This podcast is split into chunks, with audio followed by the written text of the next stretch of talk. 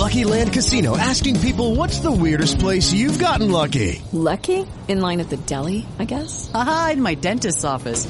More than once, actually. Do I have to say? Yes, you do. In the car before my kids' PTA meeting. Really? Yes. Excuse me, what's the weirdest place you've gotten lucky? I never win and tell. Well, there you have it. You can get lucky anywhere playing at LuckyLandSlots.com. Play for free right now. Are you feeling lucky? No purchase necessary. Void where prohibited by law. 18 plus. Terms and conditions apply. See website for details.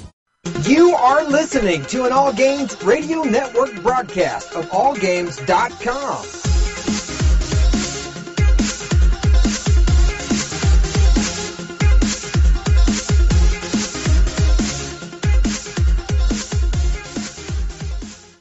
Hi, this is Normie from Knuckleballer Radio and Zombie Cast, and you're listening to one of my favorite shows on the Geeky Antics Network. Don't forget to check out the rest of the gang over at geekyantics.net. Warning, there might be rants and food ahead and possibly inappropriate behavior. Don't tell anybody though.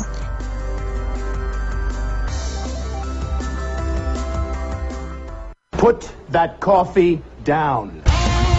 Calling all film fans want to add a little more fun to your podcast diet? Well, why not listen to the 365 Flicks podcast, where the lads from Smallville, UK. We love to bring you the latest news, our own special brand of meaningless movie nonsense, as well as a bunch of top fives you really won't care about. I'm Kev.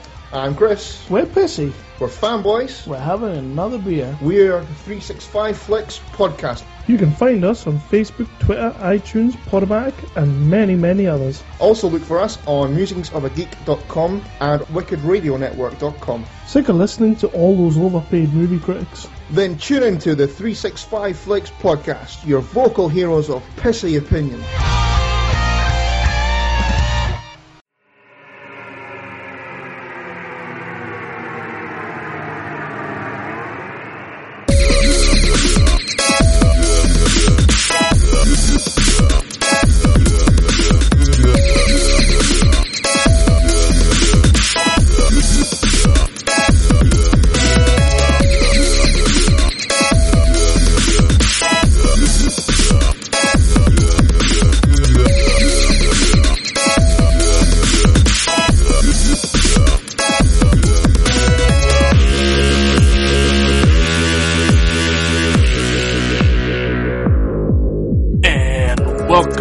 Gamers, and ninja robots, and robots that are not ninjas. This is Horseplay Live.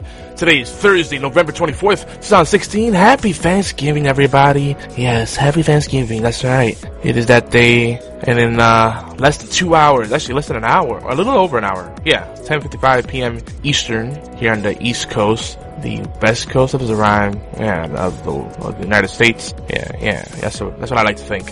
Yeah, and I got the food artists. I'm gonna be stumbling for the word, you know what I'm saying? We got uh, Tiger Claw in the chat already, and King Dean. They have survived the food coma. I'm struggling with the itis, but I'm gonna make it through. And in this episode, this episode, we're gonna tentatively title it The giving Show for You. The Sign Giving Show for You. The show. This is the way uh, a lot of Spanish people I know speak. Including my mom. Instead of saying show, they go cho. Of Thanksgiving, they go Thanksgiving. Thanksgiving. Hey, ¿qué tú haces para Thanksgiving? Oh, sí, qué bueno. and of course, they're saying you, they go Jew. They call me a Jew? It's kind of racist. ah, nothing, not that there's anything wrong with our Jewish friends. I definitely have the beard to pull it off. Should probably switch the, the overlay. There you go. Camera, camera tonight. And I'm solo. All kinds of things are, are crazy. Things are not what they seem. Yeah, it's black and white. My camera is going to shit, but you know, it works. Quality is good at least. Frame rate, you know, high resolution, you know, HD and all that. I'm not getting any frame drops. Knock on wood. I would knock on wood, but I might end up uh, scaring the kitty that's sleeping on my desk right now. she got she got tired from following the the mouse pointer around. hmm Yeah, yeah, it's good story, man. I wanna, in lieu of the fact that it uh it's Thanksgiving here in the United States, the U.S. of A, depending who you ask. The A can mean anything. I love our country, I really do. I'm not gonna get into the post-election rant and all the ugliness we've been seeing on social media. It's a happy day. It's a day to be thankful. But I do gotta say, this is a PSA, a public service announcement, uh, uh, uh, a um, the more you know moment, if you will, and it's about tinfoil. Now, there's a common belief that tinfoil has, or aluminum foil, or aluminium if you're in Europe, has two sides: the shiny side and the matte side, the dull side, which is true. But this, uh, but people believe that they serve a different purpose. Now, that's really only true in for non-stick foil the matte or the dull side is the side that you want the food to face, or you want to you want that side, the dull side to be touching the food because non-stick. You don't want stuff sticking to your you know foil or whatever. Um, but with regular aluminum foil, there is no difference. The only difference is the shiny side, and this comes straight from Reynolds Company, the major brand of aluminum foil. Their engineer said the only reason it comes out that way is because when they, it goes through processing, it's a manufacturing process, the rollers contact, make contact with one side, and that's the side that comes out shiny. That's it! Cause they got a whole, into a whole, uh, debate with this, uh, today with my significant other, who likes to argue over silly things and makes every holiday fun. And I love it to death. You know, it's part. It, I, am not complaining. I, I really ain't. It's those kind of shenanigans that uh keep things interesting. The the silly things that we debate it's not just the internet. It happens IRL, folks. Deem says he passed the fuck out at the in-laws. He's about to make a, tur- a turkey stuffing and cranberry sauce sandwich with ma- mayo and sriracha. Oh god, I'm stuffed. I just had a piece of cherry pie and then I saw some pumpkin pie and I think I saw pecan pie and I was like, ooh, I really want those. I mean, I still am team cake, but uh, these are good pies, so I'll definitely go for a good pie. But man, I don't know if I have room for it. Like uh, usually uh, during this show, I drink a beer, but tonight I'm just keeping it simple. I got a little, a small can of sun-kissed grape, and I'm nursing this. Okay, I can't do a tall glass of beer, a tall can of beer right now. Oh man, that that'll send me over the edge. But I hope uh, everyone had a, a, great Thanksgiving and enjoying the holiday week. Uh, I know the kids are home from school and families coming over. It's chaotic and it's easy to to get a little crazy but uh, appreciate it for what it is and rare opportunities that that are afforded to us. You never know.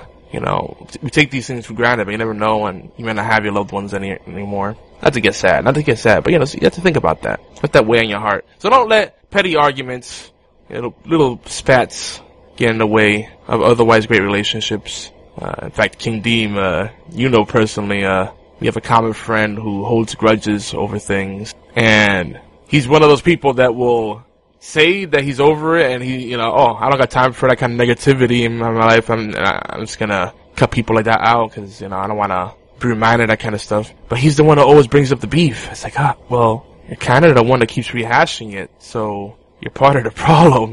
You gotta, in those situations, you gotta be the better person. And you can't be like, well, they gotta apologize first. Well, they gotta do this first. But they, well, you know, meet halfway. Or, or more than, you might have to go further than halfway. And then the other person will reciprocate. But, yeah, petty stuff like that. Who's got time for that? My phone. I thought my phone. I thought I heard my phone vibrate. That was weird. Now, I, now I'm uh, freaking hallucinating. You know, it was so bad that uh, I've been up. I've been up since like five in the morning, and I went to bed around three. I tried to go to bed early last night. Didn't work out that way. We were playing a division, uh, and I made a concerted effort to get, hop off. But even with that, forget it. Uh, it was like you know when you're anticipating something and in your head you think about all the stuff you got to do and we had at least 15 dishes that we had to cook up, prep and cook from scratch or at least reheat on top of the turkey that's going all day and yeah. Cause my wife insists on the slow cooking method, but then she wants to do high heat at the end, which you, you gotta commit to one or the other. Alright, when you cook a turkey, you know, especially a big bird, you're either gonna cook it on a low temperature, you know, 300, maybe 250 for several hours. All right, like maybe you want to smoke it. Uh, you could do that, and then for the rest of it, put foil over it. Uh, usually want to keep foil it for the most part uh, to trap the juices in. You don't want to necessarily steam it. You want to have it have some kind of ventilation because steamed turkey, you probably don't want that. But you don't want those juices to just disappear, and evaporate. A turkey tends to be dry. Anywho, turkey was delicious this year rather dry. Somehow I got blamed for that. Well, well look, you know, we got up early. We should have just came up, stuck to one plan, not you know, keep turning up the heat. Cause that's her thing And is like turn the heat up gradually every hour or two. And I'm like, yeah, well, not so much. Cause if, if you do that, you gotta keep basting it constantly and you're preparing a bunch of other stuff and cleaning and people are coming over.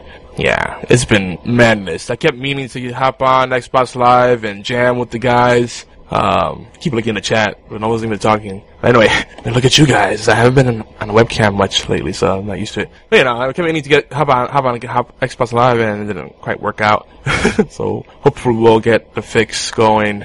See who actually survived Thanksgiving. I didn't even get to really watch football today either. I've just been busy having conversation, you know, kind of disconnected from video games and technology. Who would have thought?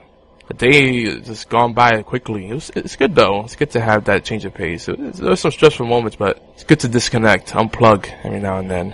And I went on such a tangent. I think there was something else I was gonna say, and that's that's lost now. We'll never know. I do want to do a quick plug here. Make sure you visit our sponsor, the uh, Puppet Farm, and they have a they have a great show over on YouTube and the website puppet.farm. That's http colon forward slash forward slash puppet.farm. Not puppet.com, not puppet.net, puppet.farm. You check out Trumpty Dumpty. I know people are probably sick of hearing about the election and Donald Trump, but this is funny. This will cheer you up. They do have a holiday themed show coming. Uh, might be delayed. There's a lot of stuff going on. You know, holidays keep everybody busy, but uh, they're gonna try to get that out as soon as possible. Uh, and we'll be amongst the first, uh, the first to know about the uh, latest. What are you doing, kitty? It's so cute. She's just stretching and then just, as she stretches, as she sleeps, she's just pulling stuff towards her. Yeah, you're a kitty pie. Mm-hmm, I love you. I need the, the desk cam, like an overhead cam so you can see the mess on my desk and, uh, kitty. Kitty cat. Yeah, I'm, I turn into a total, uh, puss when I talk to my cats. Like, I get into the baby talk. Like, even the toughest guy, they see a baby, is like, oh, goo goo gaga. Oh, who's the cute baby? The baby. Oh, all of a sudden we start speaking gibberish. uh, the things we do for people we love. Um, what else? What else?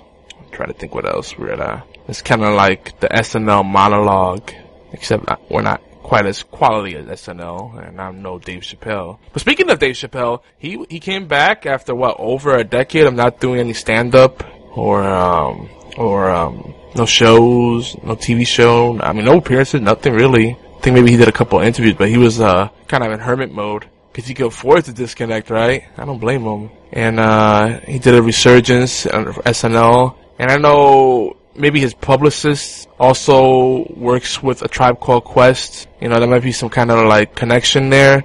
And then he decided to do it because they were going to be on the show. But, uh, Tribe Called Quest, they're back, uh, minus, uh, Phife Dawg, of course. Um, we talked about this, you know, he passed away back in March. And, uh, tragic loss because, I mean, if you're a music fan, especially if you're a hip hop fan, to me, Tribe Called Quest is easily top, top 10 greatest of all time, if not top five.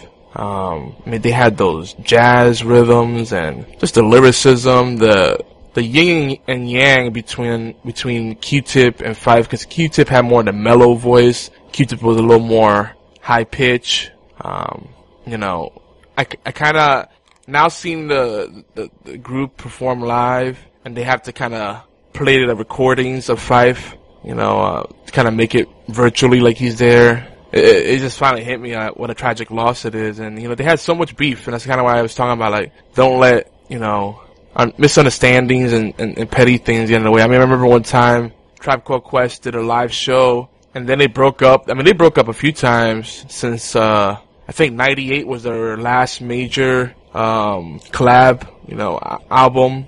And I think at that point, Q-Tip did his own thing. I think Q-Tip's ego kind of got too big. People were probably putting a bug in his ear, like, "Oh, you're really the, the heart of the group." And if I felt like he was the heart of the group, um, you know, that's the kind of drama you expect in any kind of organization, any kind of you know collabo. Certainly, family. There's always drama because you know, in, in a family, especially, you don't want to keep score, but everybody does deep down inside. So it's one of those weird things where when you do some something for someone you love, you know, you do things for the people you love you go the extra mile for them. You don't want to keep reminding them of it and, you know, have a scoreboard. But there's a certain breaking point when you're finally finally get to that point where you're just like, okay, well, I feel like I'm doing all this and I'm not getting any kind of reciprocation. And that's kind of what was going on with Tribe Called Quest. And but one of the beef, one of the beefs they had was so silly. It was it was all because uh, they did a show and they had a new track that they hadn't performed live yet. And uh, what's his name? Shaheed Muhammad, I believe. They're a DJ they're, slash MC. Um, decided to just randomly play it at the end of the set. They had performing, they had been performing for over an hour. So of course they're exhausted right? Because they're dancing and they're spitting the rhymes. I mean, it's it's a lot of work, and they start freestyling to it, and everything goes well. But apparently, Phife was really getting into this flow, and he he was clearly still going, and Q-Tip cut him off. You know, and you know, in in the hip hop world, you know, uh, someone's spitting rhymes, you cut them off. It's disrespectful, right? You know, you see these rap battles, you let the person do their thing, and then wait for your turn. It's like uh, the rules of engagement.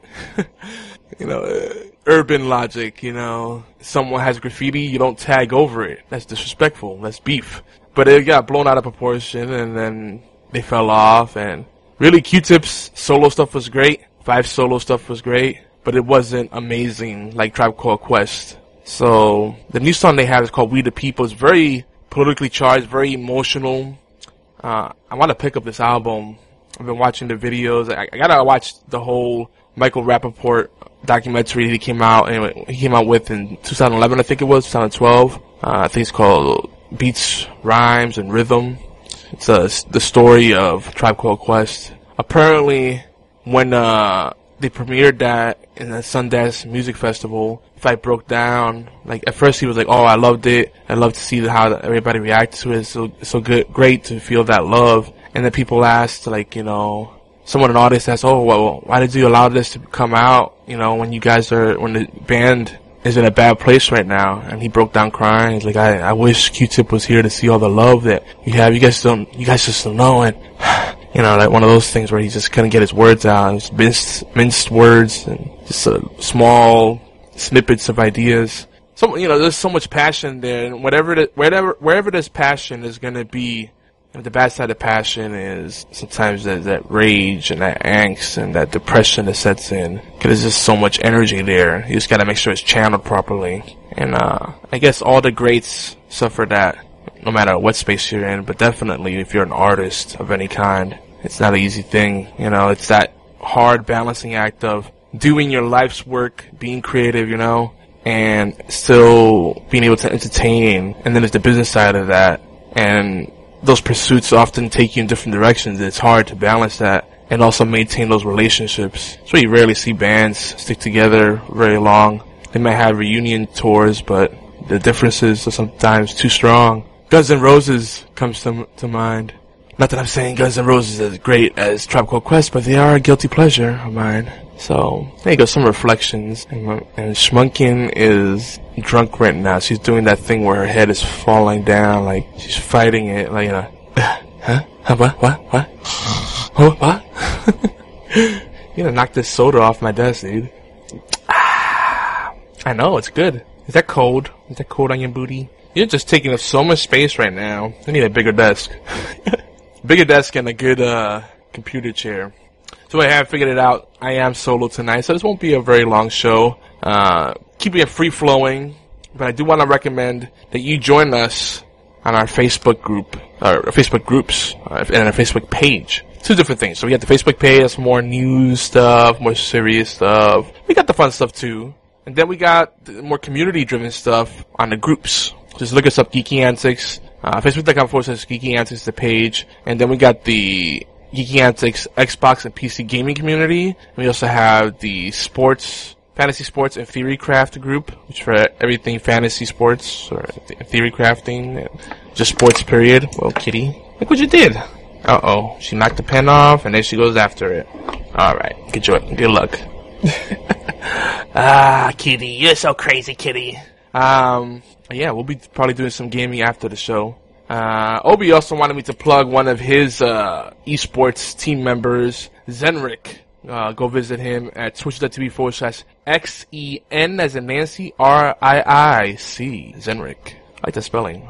Uh, so tonight in the show, folks, if you're wondering, we are gonna keep it short, more than likely, because food coma and I'm doing this solo. Probably won't be a very good form combination. We're skipping NFL talk for sure. Let's talk video games. Uh, might talk a little bit of, uh, might do a little WWBW. If you don't know what that means, it's what we've been watching. Uh, talk about some TV shows we've been watching. And if you didn't, if you didn't know, we do this show live on twitch.tv forward slash geeky antics. Of course, you're watching on YouTube probably right now. We also have the audio podcast feeds on iTunes, Player FM, TuneIn Radio, Stitcher, Google Play. I mean, we're everywhere. We're all, we also play on allgames.com. All Games Radio Network, the folks that started G4 TV, the pioneers of the industry. Everybody talk about IGN and Giant Bomb and all those folks, but All Games was doing it just as long, if not longer than, than all those people. So make sure you give some love to our All Games family, allgames.com. But if you're new to the show, folks,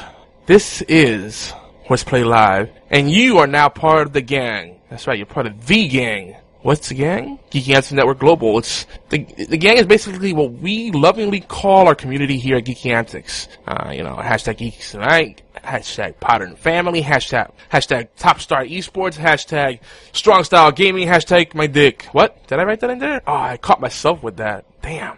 Folks, this show is about you. Yes, you. The awesome geeks, gamers, and content creators to help us give a voice to the little guys and bring out the, and, and bring out the new things to shake things up. You know, the folks that are shaking and moving, not just their booties, but just doing great things. This is, just doing amazing things, things worth talking about.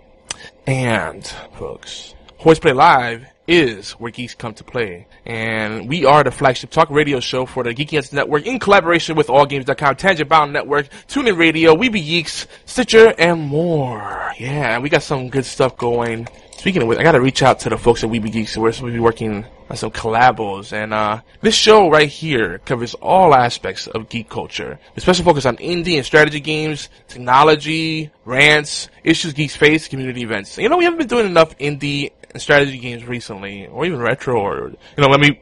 We do talk tabletop and retro gaming, but you know, we gotta spread the love. We definitely do a lot of food talk. That's definitely a big part of this show. And uh, another thing you should know, we are live and uncut. We're a late night show, so crazy things can and will happen. And the number one thing I would say is just go with it. We're just having fun. It's comedy. You can't really be pleasant and G-rated and be a good comedian or a good comedy platform. And I think that's what we are first and foremost. You know, we're the comedy, then we have hobbies slash video games, you know, all that kind of stuff, like entertainment, you know, movies and film, TV and film, whatever. We're number one comedy first. But we're just having fun. We're having a good time. We speak from the heart, and we're just raw and gritty with it. We're not just trying to be controversial, but at just let it flow. And you know, uh, we say sometimes the things that people don't want to say because they're worried about the PC police. Everybody's too concerned about what people think. Just be honest.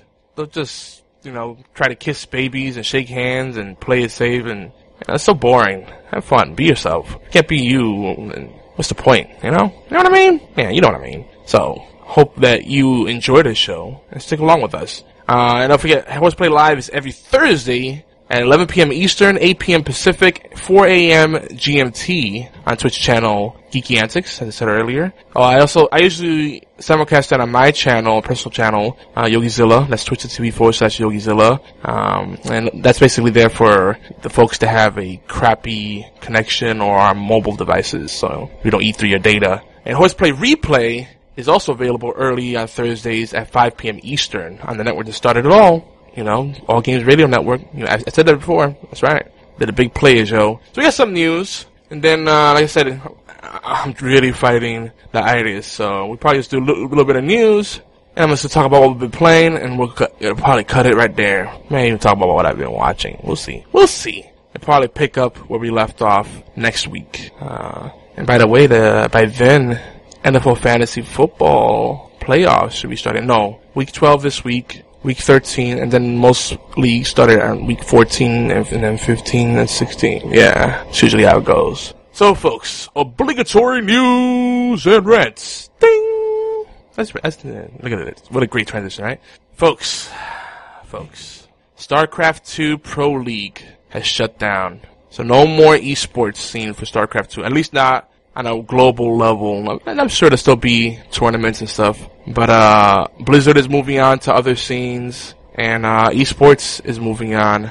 This is kind of sad because I had hoped that StarCraft 2 could be, could get enough love to develop into other things. If he, if the esports moves on, I have to wonder if that means there's not going to be new, content, particularly particularly from the community. Um, Warcraft 3 was amazing because it had such a great competitive scene, and then people kept creating all these mods for it. Naruto Wars, uh, Footy Wars, uh, Orc Burrow, Tower Defense, uh, Ryoko, uh, D- Tower Defense, Silent Hill Experience, uh, Final Fantasy Open RPG, um, gosh, uh, Jurassic Park, Night of the Living Dead Survival.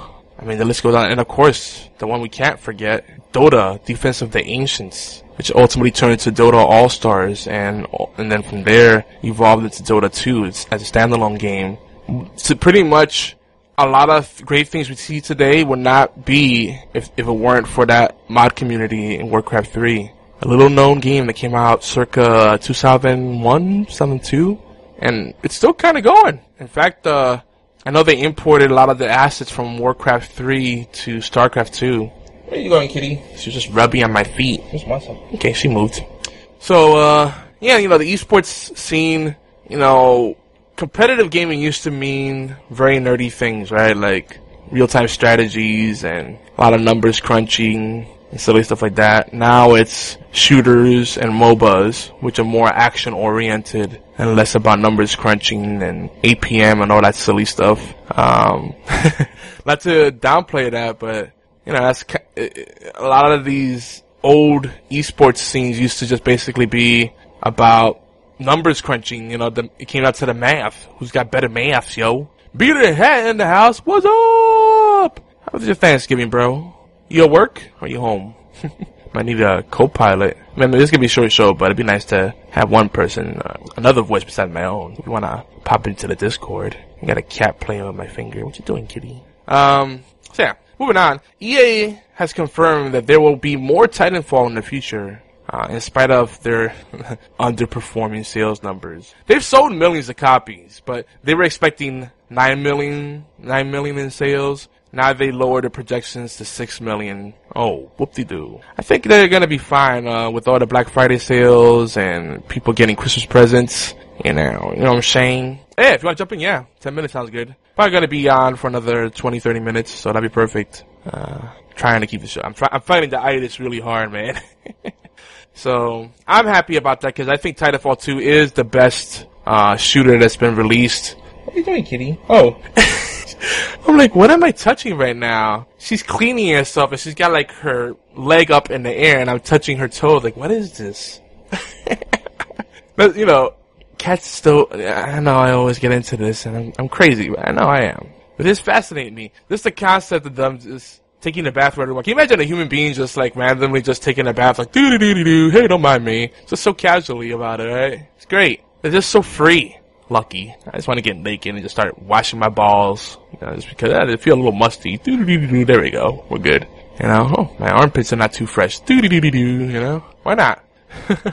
um, back to the Titanfall stuff. Respawn Entertainment's Vincent Zampella, you know, one of the uh, OGs of Call of Duty, uh, really he's the guy that made Call of Duty, you know, one well one of the guys that made Call of Duty what it is. Uh, you know, he was behind the best modern, the best Call of Duty in my opinion, Modern Warfare 2, and you could definitely see that Call of Duty flavor in Titanfall 2. Like, I think Titanfall 2 is going in the direction that Call of Duty was heading in before it became full of suck and cheaters. yeah, yeah, Titanfall. I said it earlier. My my uh, webcam's messed up, so I would love to say it was deliberate, the black and white, but nope. But it's better than nothing, I guess, right? uh, okay, so let's check real quick. But anyway, um, what else, what else, what else, what else? So, they're basically, they're making it seem like, even though, um, Respawn hasn't confirmed there'll be more Titanfalls in the future, EA seems to be committed to it. I don't think they're gonna let them go anywhere. So I think there at least will be a Titanfall 3. And I'm guessing there's to be a steady flow of content for Titanfall 2. They'll treat it like a platform in itself. Um, the nice thing is that they got uh, all the free maps that are coming out for Titanfall 2. And that's, see, that's the way to go. We went from last generation, the, they were trying to push the online pass crap, and EA was particularly notorious for that. Because they didn't want people buying used games because they messed up their sales numbers, right? And now, you know, he had DLCs for everything, season passes for everything. Now we're going back to where it should, it used to be and where it should be, where there's value added. Cause it's, it's become competitive again. And people are realizing, hey, I mean, we can't keep nickel and diming customers. They won't buy our games. That's right. Hook, get people addicted. Let them play the game, give them something to enjoy, give them a great core product, and then they'll want to soup up, you know, they want to pimp their ride, you know what I'm saying? Like, you know, they'll buy the sexy sports car, and man, this thing drives well, it looks sexy, I like the stereo in there, but I want to, I want to pimp it out now, let me add some extra cup holders, and get some rims, then, that's some microtransactions, but you give them a great core product. If you give them a shitty, you know, shitty car, you know, can't really do shit with it. It's like, oh, but if you want, you know, you want to hit a hundred miles per hour or more, you know, we can sell you an upgrade for that. Oh, do you want a stereo? Oh, okay, uh, yeah, well, we get a, uh, you know, DLC for that too. Yeah, yeah, we got you. Titanfall is amazing. And, uh, I was gonna leave this for the deals for cheap bastards, but you could get, uh, Titanfall 2 and Battlefield 1 Deluxe. Both of the games, full versions with all the DLC, all the, the season pass, all that crap for 75 bucks. So basically, you get them for half off, more or less, because they're usually 149.99, and it's actually more than 50% off. Wait, I can't do math right now. I love that. It's about it's about 50% off. So instead of 150, you're paying 75 bucks. Yeah, that's 50%. Good lord. Plus tax. You gotta consider that too. It's a great deal though. Uh, some people are like, damn, I should have waited for this deal, but you know, it happens they're really trying to gun for uh, Call of Duty with the doubleheader. So now they're selling Titanfall 2 and uh, Battlefield as a as a package deal. It's smart. It's smart. People that were on the fence, if they have to think about it now, like I don't know, 75 bucks for 150 dollars worth of content, it's a good deal. It's a pretty sweet deal. Mm-hmm. Ah, so good. So yeah, I love Titanfall 2. Even though I'm a, more of a tactical shooter kind of guy, I'm more of a boots on the ground kind of guy. It's just the way the game plays. It's so smooth, so seamless. The way you navigate the the the, the environments and the gunplay and the animations, everything is just dare I say flawless. I play the new Call of Duties and it just feels so off, you know? The last one I really enjoyed before all the cheaters ruined it was probably Black Ops 2. And even that I was like, eh, all this silliness now, dolphin diving, drop shotting. It's less about tactics and more about shenanigans, you know. So now Titanfall 2 has gone balls to the wall with the shenanigan, but it does it right. I don't know, it, it, the hit detection is on point, all the weapons are significant. You know, Call of Duty, there's so many throwaway weapons, it's like, ultimately everybody's running the same guns, the same loadouts. It's whack. You see so much variety in Titanfall 2 people running different Titans and different loadouts. It's great, you know. And I'm not that good in these uh, fast-paced switch kind of shooters, but I hold my own in Titanfall 2. It's it's competitive by design. Um, it eases the new new players in, and the dedicated players can attain some level of mastery. It's a good balance. They did a good job, and you feel like you're constantly progressing. You know, that's another thing. Um, so another game that I want to talk about. Alright. I want to talk about a company that I think doesn't get enough love and a few of their games actually. First off, Rainbow Six Siege, because we just got Operation Red Crow. Talked about a little bit last week in episode 153, Horseplay Live, this show that you're listening to right now if you didn't catch on. And now they got another update just a few days ago that addresses, uh, just a little, it's like an incremental, little supplemental, uh, update a little, pat, little patch, a little swizzle swazzle to address some of the bugs and exploits that were going on. They're constantly. What are you doing, kitty? What are you doing? Oh, no, that's mine. You cannot have my headphone cord. So I'm like moving the cord around and she's trying to get it. No, no, kitty, no. Um, so yeah. And, uh, one of the things they did, because I didn't catch this when they rolled out the season 4 update for Siege. I think they did this with the incremental. They disabled kick vote or vote kick, whatever you want to call it, in ranked. Thank God. Yes! That's all I can say. Yes! I saw that, and the patch was like, yes. I've been asking for this in the forums, I've been tweeting them, uh, emailing them, everywhere I could. I'm like, look, this voting to kick stuff, there's no benefit to it. There really isn't. the people that vote to kick players are usually trolling, they're raging, you know, they just want to punish the guy for having a bad round or going AFK around. But get, you know, this is the thing. You kick someone in ranked, that person's out of the match, they can't come back in. They can't play the game for 15 minutes, so that fucks them over. And you are guaranteed to be playing down a person. Guaranteed.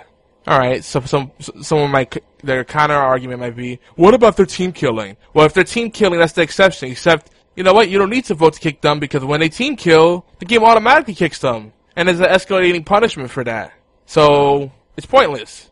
Though there are some issues with the automatic kicking that they need to address, but the, the, the voting to kick, there was so much trolling. I've been in, in ranked games where there were people, two or three people together voting to kick other players out just because they could. Just trolling. Oh, let's just let's just play uh, down two or three guys. We can win this by ourselves. Stupid. What? Do you not have anything better to do? Seriously? It's like it's like a football team just saying, let's just fire all our quarterbacks. We don't need a quarterback. We can just toss the ball to ourselves. Fuck it. Right? Yeah. Why not? Oh, kicker? We don't need that either. I'll kick it. Let's have the running back kick the ball. Yeah, yeah. He doesn't have any training, but why not? We're that good. Ah, the arrogance, I tell you. By the way, uh, speaking of Rainbow Six Siege, December 1st is the last day you can get in on uh, year one season pass. So make sure you jump on that if you want to get those spiffy limited edition skins. Apparently, that's the only. If you don't get it now, you won't be able to ever get those awesome uniforms. So if you want that cool unicorn hat or you know the the brony tail, better jump on it, son. Those are not really Oh, yeah. things, but it should be. Yeah, sign me up for that. Yeah, who wouldn't want that, right? Yeah. What's up, bro? I miss you. Not much. Yo, it's been it's been quite a while, Yogi. It's been quite a while. I was beginning to feel unloved, man. I was like, man, Taylor it's been- doesn't send me postcards. He doesn't send me dick pics anymore. What's up, man? I thought we were cool. Shit's been shit's been crazy, man. It's been a whole lot of just life. But I yeah, feel ya. I feel ya. I've had those moments too. I mean, I had like, I think you remember like a few months ago, I wasn't even gaming at all. So all the conversations were about like life and, uh, TV shows. It's kind of boring. I was like, damn, I haven't really been gaming. I played Super Mario Maker for 20 minutes today, and I played Salt and Sanctuary for half an hour on a plane ride from Disney this past Ooh. week, and that's all I've done in the last like since I streamed last. no Hearthstone? I didn't have internet access on the plane, and I haven't touched the mobile because my data cap, I've been right up against it for the last three weeks. So, Ah, data caps. Don't get me because I went to. Disney. Oh, it's my mobile data cap. I mean, I'm fine with cell phones having data caps. It makes sense. Yeah, yeah, yeah, yeah. Yeah, I'm- mobile is fine, but Yeah, local the- internet, broadband, hmm, That's bullshit. yeah. They finally Yeah. upped my cap, by the way. Oh, did they? Yeah, after arguing th- with them for about a year, and they kept telling me, you, you like, I'm us- basically you're using the internet wrong. Like, 300 gigs is more than enough, you know. Like, yeah, you could, you know, you know how many web pages you could load with 300 gigs?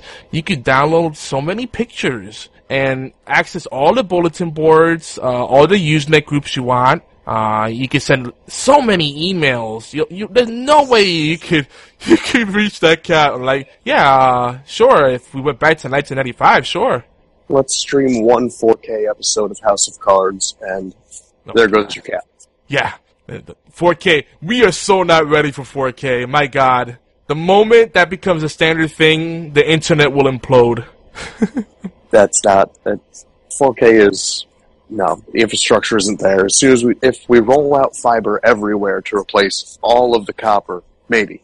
And that's the thing. That kind of expenditure, the execs are not gonna give up their beefy paychecks. You know, and this Yeah, one, they were already they were already paid to have done that. They were supposed to I know, but it went to fund the golden parachutes, and you know, so they could take long, lavish vacations. That's important. This is a conversation we've had a couple of times now. Yep, I know. Let's And- talk about let's talk about something more fun. Like I know. the the uh, sixty dollar Nintendo box. Oh boy, that people are selling for 5k on eBay. Yeah. That as soon as January comes around, you'll be able to buy six of them. Yep. For at retail or less because they're just trying to get them off the shelves. Yep. Because the novelty's already worn off. people think it's gonna. They really think this is gonna be the next Wii, where you won't be able to find them, so you have to buy them up in in droves when you can and stock up on them for for the winter ahead. Winter is coming. Stock up on your NES Classic. I want one. I'm not going to say that I don't. I'd be lying to you if I said no. I don't want one. Yeah, I want a little Nintendo box on my next to my TV. Would I just rather buy a Raspberry Pi and have my friend 3D print one out for me instead? I'm debating. Yeah. The prices on 3D printers have come down a bit too. My buddy's got one, and he. How big is it? for the- um, I'm not sure. It's not the. It's not the maker one. It's one of the smaller ones. Because I've been looking. My wife out of nowhere said, "How much is a 3D pin- printer?" Because she kind of she's been kind of you know playing with the idea of opening up an Etsy shop. Mm-hmm. You know, because a lot of the stuff you find that's cool, people are just doing 3D printing on it. The quality isn't super great, but people buy it up. You know, so It's a fun toy to have. It's definitely something I'm thinking of purchasing, but yeah, it'd be neat. Just more fun little toys to have. Like I bought a drone. Did you? Oh yeah, Best Buy was clearing out those 3DR solos. Better believe I bought one. 400 bucks for a $1,500 drone? I'm in. So when you uh, throw it up in the air, do you go UAV activated? No, I just fly it around my neighborhood right now. Do you attach a bucket of shit to it? It can only carry up to one pound. Okay, so you need about So- a half a pound turd and then a half a pound bu- bucket to carry Then. That's doable. I've been, oh yeah, I've been trying to. Uh, I'm gonna make a one pound water balloon and drop it on my buddy because I threatened. I threatened to drone strike his house, so I figure that's the easiest way to go. Oh, that's great. How soon until people start water ballooning each other, except the water is not water? Hmm. I think I'll have to go back and look at it, but in the actual rules you have to agree to when registering your drone, I think you're not supposed to uh, Urinate on people? use the drone as a weapon. Use it to weaponize. So, like dropping water balloons would be a weapon. Yeah. There was a fucking idiot here in Connecticut that attached a gun to one of them. Oh boy. He attached a flamethrower to one too. Oh boy. I mean, you could weaponize it, just don't put it in the air, cause then, uh, what is it, the FAA has control, right? Like It just breaks FAA laws completely. yeah. Which there's a whole bunch. There's a whole bunch you have to go through to uh, to even register your drone. If you if you're going to make any money off of it commercially, you have to take a specific class for it. So I've been thinking about it because if you monetize your YouTube channel, that is making money commercially with drone footage. So you can get in deep shit for that actually. Um, I think that's one of the reasons why uh, Casey Neistat might have pulled out of daily vlogging as much. huh. I think. Interesting. I think. I think he may have gotten a uh, cease and desist from the FAA. Yeah, see. And there's already so much politics involved with YouTube as, as it is. It's like, ugh. The you could sit down from when he got the drone to probably when when he got when when the GoPro Karma launched last month. Almost every one of his videos involving a drone, he breaks at least one law, one FAA law with the drones. He's flying in New York City, which hmm. all of New York City is no fly zone. Yeah, yeah. He's flying above people. That's a no-no. He's flying well above 400 feet. Nope. It's just, it's, he's a great marketer and spokesman for DJI though. He's got, it. he probably sold more drones with his, with his videos than, I don't know, they've, they sold prior with any of their advertising. That's, that's why everything's heading towards uh, influencer marketing. I mean, it's part of what I do, you know, coordinating those deals, doing the PR side of it. Because, you know, no one wants to freaking, no one gives a shit about an ad anymore. We tuned them out. you know, Here's ad the blocker and ADD kicks in. We go take a shit and wait, and then come back when it's done. Now, when you DVR a show and you fast forward through the commercials, wouldn't it be smart for a company to have a static bottom third with just the product and the branding in the bottom third that doesn't move so that when you're skipping ahead, the commercial itself will move, but the ad itself, the core ad in the bottom doesn't. Yeah, yeah. They had I tried that a few that. times. Uh, what they would need to restructure the whole the whole setup because there's so many exclusivity deals and then there's double dipping. They would have to build, rebuild the whole media buying platform from the ground up. Yeah, You know, it would definitely change the value of ads because Exactly, because you're devaluing certain things, and then then it- you'd also have to change the value proposition to the consumer. Like, hey, you can have this box if you want the completely ad-free experience. You have to pay this premium. You know, people will want to pay that. What, wasn't that what cable was initially? Yep. Like, uh, if I remember correctly, when cable first launched, the whole purpose was all these channels are commercial free, but you're Mhm. paying extra for it. Right, and, now because they're losing subscribers because they're too expensive, and they're nickel and diming the consumers, and they're overpaying their executives. You know, no trickle down economy. It always comes back to this. I know, but that's that's that's the thing. Down when they. Dude, that's it, that's the root cause of it all. But now they have to put advertising in there to supplement the lost revenue. Yeah, come on. It's crazy. Product, place, product placement alone makes them enough money. Yeah. I mean, the big brands can afford to throw millions of dollars on shit, even if it's not working. I mean, they know, you know, every huge corporation knows 50% of their marketing works. Just they don't know which 50%. Yeah. And 50% is very generous. It's more like 1%. To get a Oh, I know. 1% return, that's a good, that's a good year. it's a good quarter. Yeah, so crazy. Crazy, man. It's That's what I got my. That's what I got my degree in. I, I studied that shit. I know advertising is highly effective, but you don't know what what's effective when. It's crazy. I still think we should probably do a marketing show. But you, you also, uh, you also got like, uh, was it industrial design or graphic design you did? It was graphic design with a uh, You did like an MBA? focus, uh, uh, fine arts, Oh, okay, yeah. MFA uh, in graphic design, mainly focused in advertising. MFA, MBB, BA, BA, BA, what's the no? BA, BA, BAMF. Yeah, that's the one you need. That's the one. Something like that. BAMF. That's the, that's the best degree to get. Like, yo, I'm BAMF. You need a bachelor's, then a master's, something fine arts. Yeah, Just badass motherfucker. that too. I already got that. Bamf and Bamf. It rolls off the tongue pretty well, dude. I, I'm glad you you came here because I meant to in my opening monologue. I, I meant to talk about my best Thanksgiving experience. You know, I've been up since really early with the wife, and it's been it's been, it's been crazy. I tell you, oh, I'm. Let me let me tell you how long I've been awake for. I love you. I got up at let's see, it was we got to bed last night at six five this morning. Oh, okay. It got me. We got to bed. We got to bed at five after we finished finally cooking. Because we just got back from Disney on Tuesday. Took the kids vacation. It was fun, but we just got back, and then we had to immediately start prepping for Thanksgiving.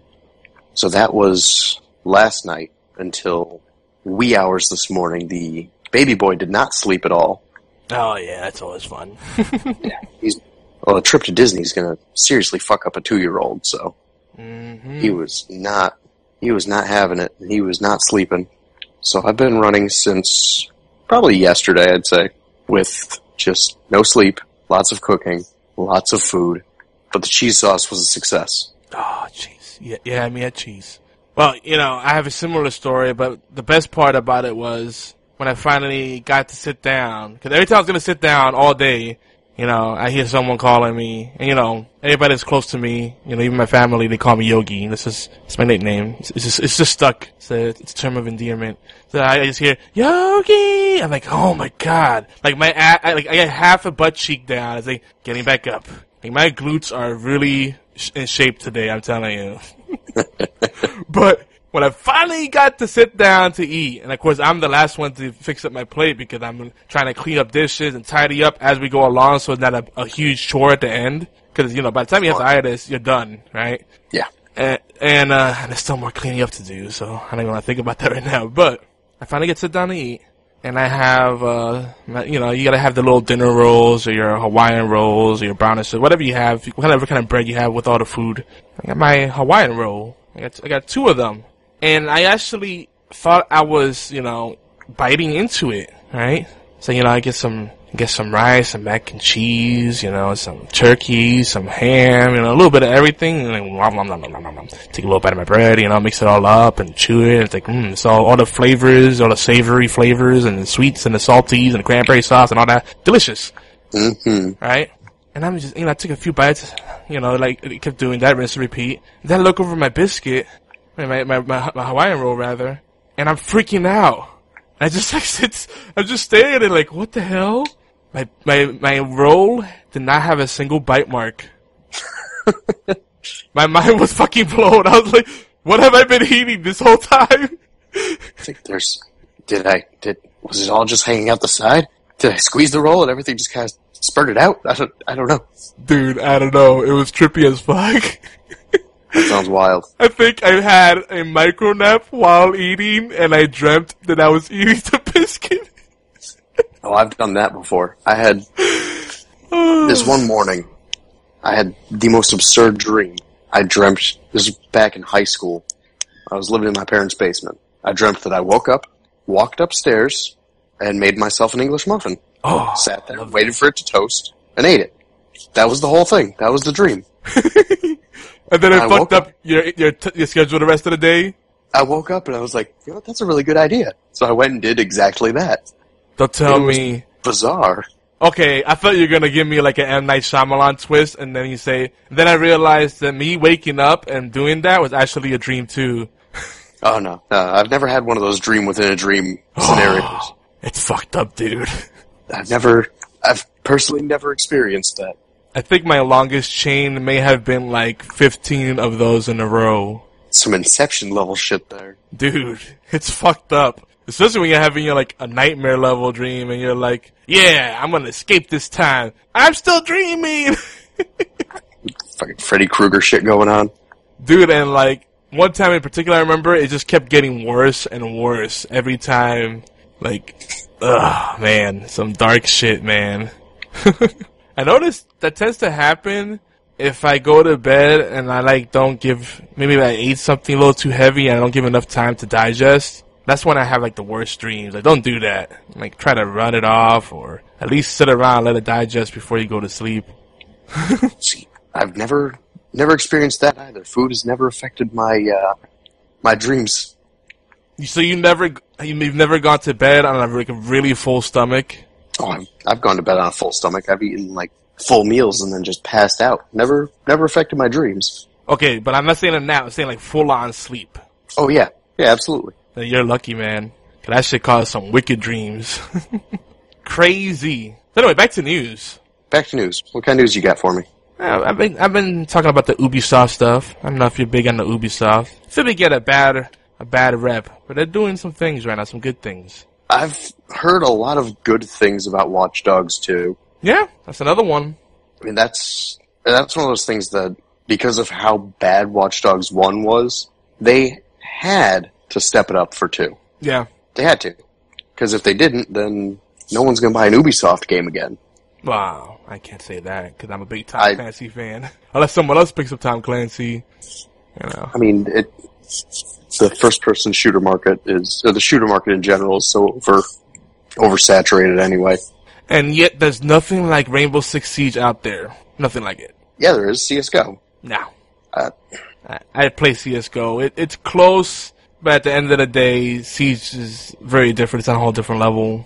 it's a it's a similar squad-based experience with. And I really It's in the I same arena. buy- Yeah. yeah, I want to buy Rainbow Six Siege. I will at some point, but the problem is on PS4. I don't. I don't know. I don't have many friends that play anything anymore, so it's just a matter of finding people to play with because that game seems like like Overwatch. It would be a chore to play with randoms.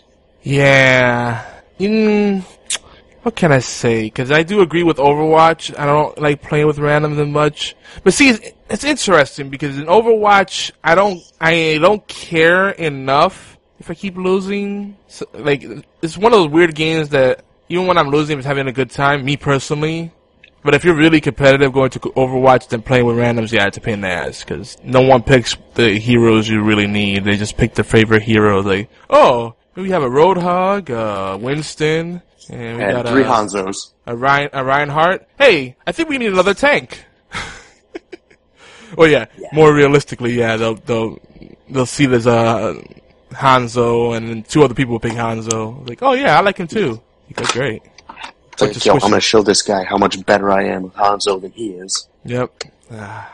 But no, um, I have it on PC too, so that might be an option.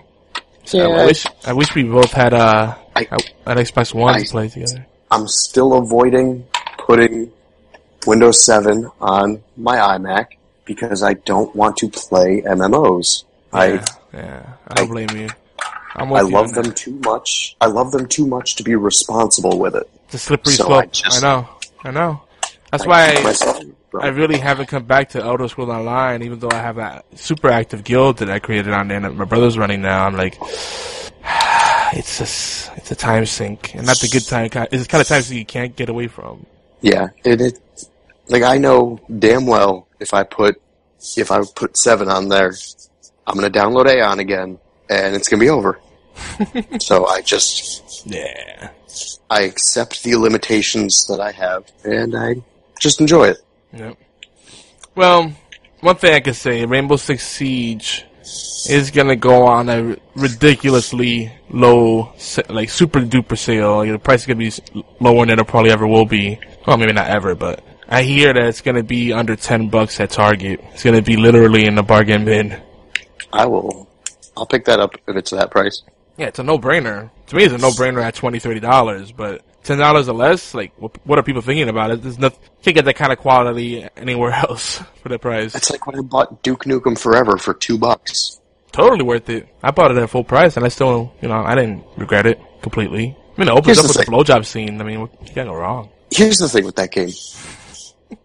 It wasn't as bad as every review said it was. Yeah, it wasn't. It, it really, it, it didn't deserve to be as panned as it got. Because it wasn't a bad game. It was dated. It was real dated. Well, I mean, yeah, it was supposed to come out 12 years ago or so. Yeah. so, I mean, it ran, it, if I remember correctly, it ran on the Borderlands 1 engine. Whatever engine that was, Gearbox just kind of slapped Duke Nukem on that and ran with it. And that was a so-so engine to be using, because whatever they did with Borderlands 2 was infinitely better. yeah. But it just, it wasn't, it wasn't a bad game, and that's the thing. Whatever, if you pay $2 for something, you're gonna get your money's worth out of it. Yeah. No matter what, you can just take the disc. You can take the disc, use it as a coaster, throw it at your wall. It's still going to be fun. Yeah, people weren't fair to that game. No, they weren't. It, it's like they forgot it was in development hell forever, you know? I almost felt like I had to hell. support it. Yeah. Speaking of development hell, Final Fantasy 15 finally comes out Did it have release already? Could have sworn some people playing. 29th. Early releases might be out for a few. Oh, that's right, yeah. 29th, you to get it? I don't know, man. I don't know. This is the thing, because I'm one of those weird gamers that mainly sticks to on- online. Like my my gaming is my time to be social, and then I go back to hating the world. So I never really get around to play single player games. They just go on my wall of shame. See, that's that's the opposite for me. I've been more lately more interested in single player. Yeah, At least when it comes to the games I buy on console. Been more interested in a single player story as opposed to something online because I can always just fire up Gmod or fire up Terraria and be like, "Hey, friends, come play," and people will come play. But I want a story if I'm sitting down in front of my TV. And Final Fantasy 15 finally coming out. I think I'm gonna have to. I think I'm gonna have to pick that up. I mean, shit, I've been hyped for that game since I was 19. for me, it's on my to get list for sure. Mm. It's not the to get immediately because I know I won't get around to it right away. and I'm gonna feel super guilty about it. Um, but I did love. I'm one of those weird people that loved 13 and 13 too. I don't care what anyone says. Yeah, you can burn me at stake if you I- want. Shoot I'm gonna- in my face. I'm gonna join you on 13. I didn't like 13 too because I didn't like the Pokemon aspect of it. That- that was, I was that I was thrown for a loop because I kept playing that game. I'm like, all right, I like this Pokemon thing, but at what point do I actually get to create my party and uh, meet people to add to my team? Oh, yeah. the Pokemon oh, thing is my my party. Oh, yeah. Well, did you ever play Tales of Symphonia? Yeah, I don't remember that well, but I do remember playing that. Yeah, it was probably the best RPG that was on the GameCube. One of the best in the Tales of franchise. My personal favorite they released a sequel to it that was just on the Wii, and it had the same monster collecting aspect. And I just, I can see what these companies were doing with it, but no, no, stop that. And again, 13 was criticized too heavily because the reviewers wanted the second coming of Final Fantasy VII, which will never happen. I I wonder if it was an open world game from the start, like less linear, because I'm tired of all the freaking people that they all fall, they all jump to the bandwagon. Oh, it's a corridor, it's a hallway simulator. Oh, shut up. That pissed me off. They all decided to pull that same. They all touted that same fucking line. They just threw it out there, and everyone just ate it up. When if you actually played the game, based on the story, that is. If you're a pariah being hunted by everyone in the city, you're not going to be exploring the city. Yeah, exactly. That's like that's like being mad at a fucking cowboy movie for not involving aliens in outer space. It's not what it is. Now, it would have been cool because you know once you finally get to a certain point, you get access to that huge area, and that becomes kind of open world. But it's just a shame. By the time you get to that, it's like there's no real incentive to really grind that out and explore because you're at now, the end of the game. I disagree because you're not at the end of the game. If you go back and play it again, that yeah. is the end. That is that's mid Act Two that that happens. Is it? That is mid Act Two. Because I remember grinding it out a bit, but I, well, I remember. We'll, but we'll go. We'll go a little spoiler into Final Fantasy 13 if you are interested in playing it. Well, wait. You, of course, you fight the last boss you fight is that giant face, right? Yeah, you fight Orphan. Orphan, yeah. But once I'm, you get I to must Pulse, remembering it. I must remembering it wrong. Okay. Once you get to Pulse, uh-huh. you have to then go back into uh, shit. Drawing a blank on the name of the planet. It's the one with those. You're talking about the, the place Pulse. with the giant, like turtle-like creature that can stomp on you and kill you instantly. Yeah, that's Pulse. That's the planet. And then there's the moon that everyone lives on, the fucking colony that's run by Orphan or yeah. Bartangulus or Bartholomew or something like that. Bartangulus, I think it was. But you go back there, and you have to fight your way through now that you've kind of more unlocked your abilities as a l'Cie and accepted your role as a pariah, but also as the savior of the people that are imprisoned on there basically by Orphan. So it may be more towards the end of Act 2, but all of Act, well, yeah, it's mid-Act 2 because the rest, the last half of Act 2 is exploring Pulse and then you can just go wherever you want on Pulse. You go back into the, the other planet, and it's, if I'm remembering correctly, a pretty decent stretch through to get to the final boss from there. Yeah, I remember that being pretty lengthy, yeah. I'm just saying, yeah.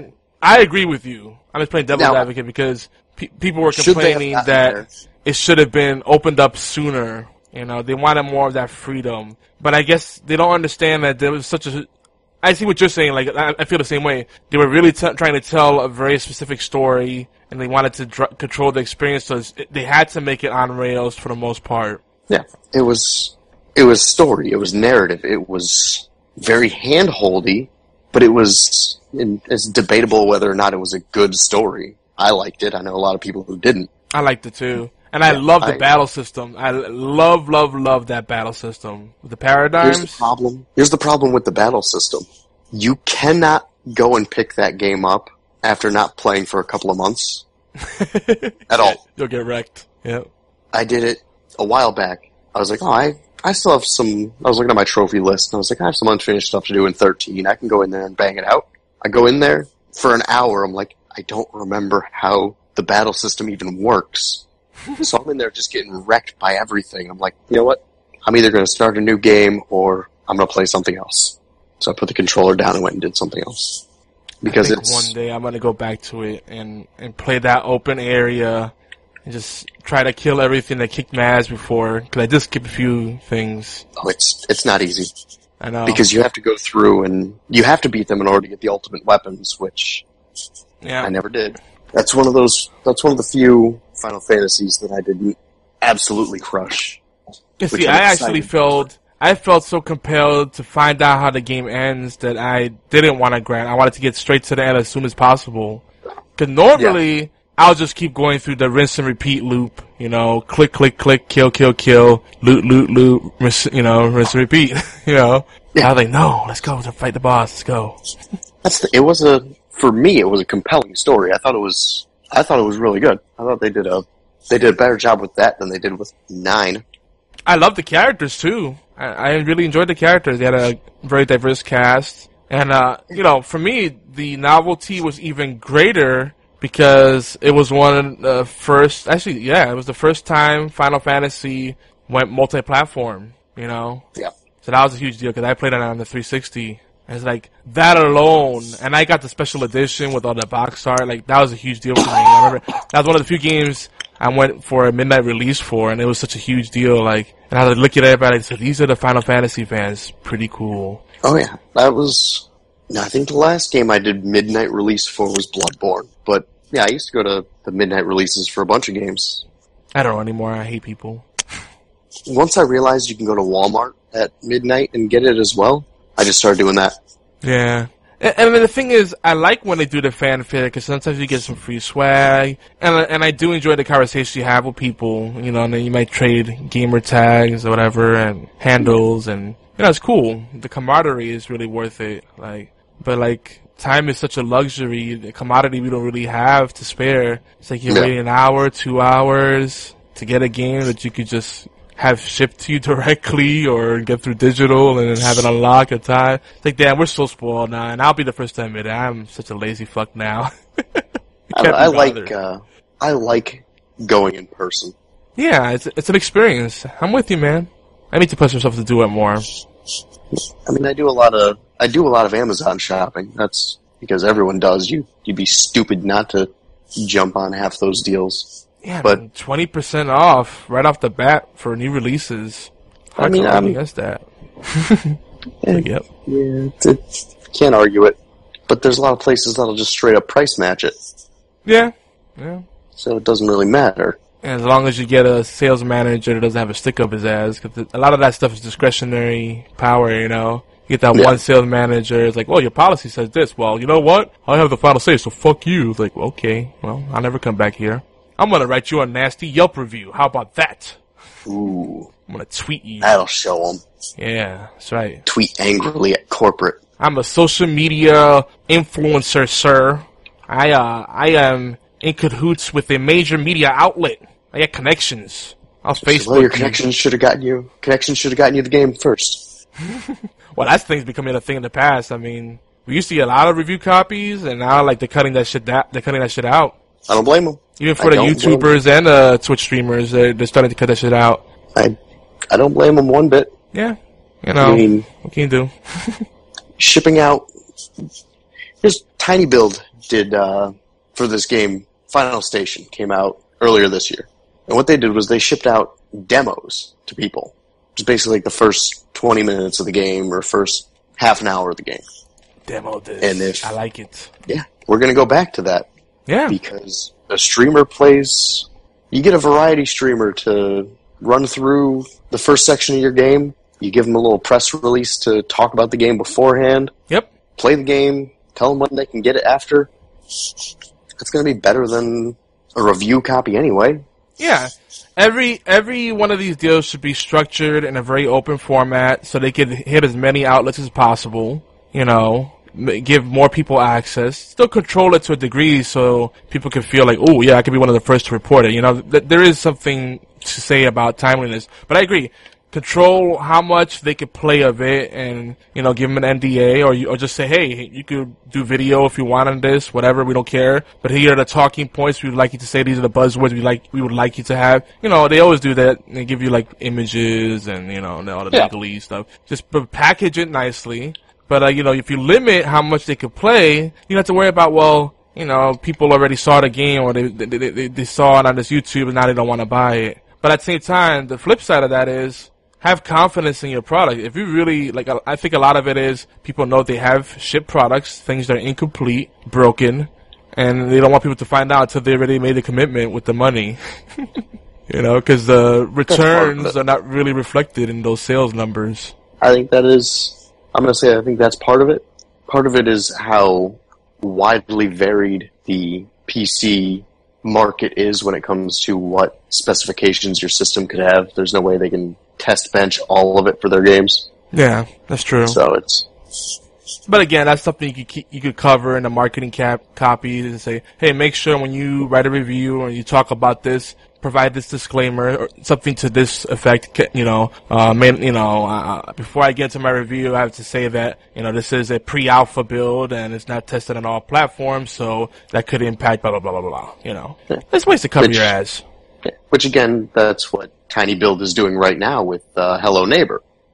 They they're the guys that did Punch Club. They're they're doing it. They're, they seem to be doing everything the right way right now. They seem to be, as far as like an indie dev is going, they're really really kind of a example of how it should be done going forward. Since games journalism is dead, Yeah, it has been for at least two years. yeah. I, you know, I think it's not so much dead. It's just now it's a pivot point, and it needs to become something else. Uh, they need to embrace a different model. Like you know, Yeah, it's called it's called Twitch. And called not even just that, uh, it's just a revenue model, right? Um, like I consider us a media outlet, outlet, and we do have journalists, but I wouldn't say we are a journalism platform. That's like a byproduct of everything else we do, because you know we're not really doing the investigative reporting. We're not trying to be the first to report something, right? Because that's just a race that's not even worth getting into. Because that's the thing that these traditional media outlets, these journalists try to go for is be the first to report something, you know, play this thing and become the chore and get out the review before anyone else does, right? So they can get all the ad revenue off the impressions. That model stinks. No, no matter what Why kind of you traffic you're think- getting. Why do you think that games that are short get so much praise from the games journalists? games like Firewatch, games like what is it? Uh, I'm trying to blank. Well, I'll use Firewatch as an example for one, and then I am Setsuna for another one. But Titanfall 2 is getting slammed. I mean, it's getting critical acclaim, but people are still slamming it. The campaign is too short. Like, get out of here.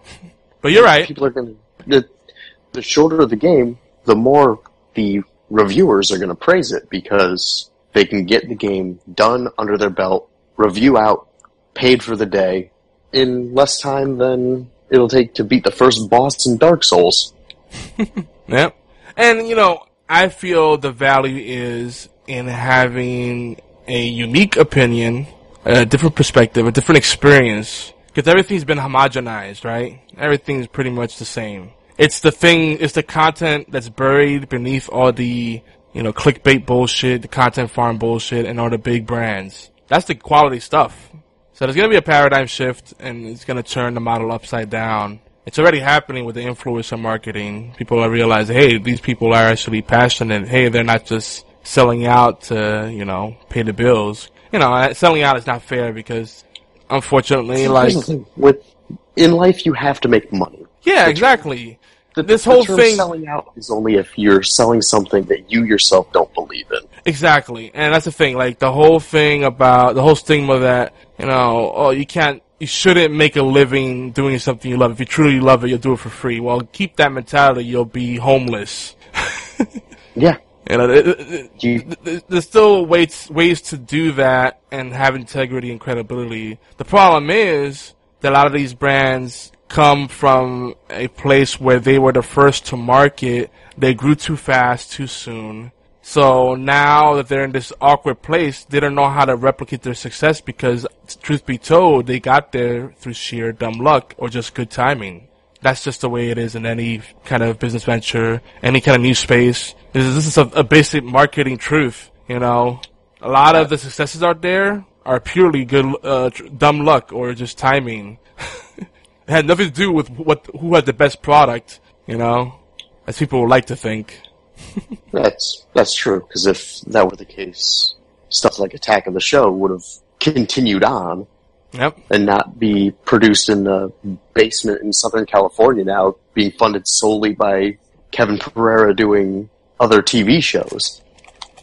Because that was that product was what Twitch and YouTube are every day. Ten years ago.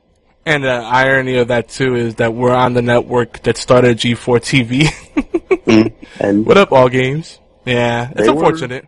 if you watch what have you do you watch the attack? Have you seen that channel? Uh huh. Yeah. Yeah, I mean, what he's doing, because it's basically just Kevin Pereira running the whole show. It's everything that, all the best of what G4 was before Comcast bought it. Like you have your Sunday, your morning scramble, which is just the, uh, the machinima stuff that they did. You have, it just, it's, it's just a brilliant level of nonsense. And don't get me wrong, there's still a place for the traditional stuff, even though I'm a rebel marketer, you know. I like competition. I like to, to be balanced. Because if everybody starts going to the stuff that's working for us smaller brands, then it fucks up our shit. So, play in your It's a- corner. It's a constant evolution. It's a ebb It and flow. It is. Something's going to work. Something's going to work on one side. Everyone's going to move over there, and then the smart people will move over to something else, and then that'll start working, and then everyone will move over to that. It's just that's life. See, the good thing about the way social media works right now is that the big brands know that there's a different way to do it. They just don't want to do it because that involves, you know, of legal pitfalls and they gotta be friendly and personable and approachable. And that's it. It's better just to just throw money at things. There you go. Eventually it'll sort itself out. so yeah, it, it, it, it's, it's self-checking right now. It's, it's automatically regulating itself. By the way, back to the news. This is like the longest news segment ever. Back to the news. Well, at what point do we ever actually follow the uh, Yeah, I know. show notes? But we, we're like so close to it, I might as well just fin- it, finish it now. But Ubisoft, Ubisoft.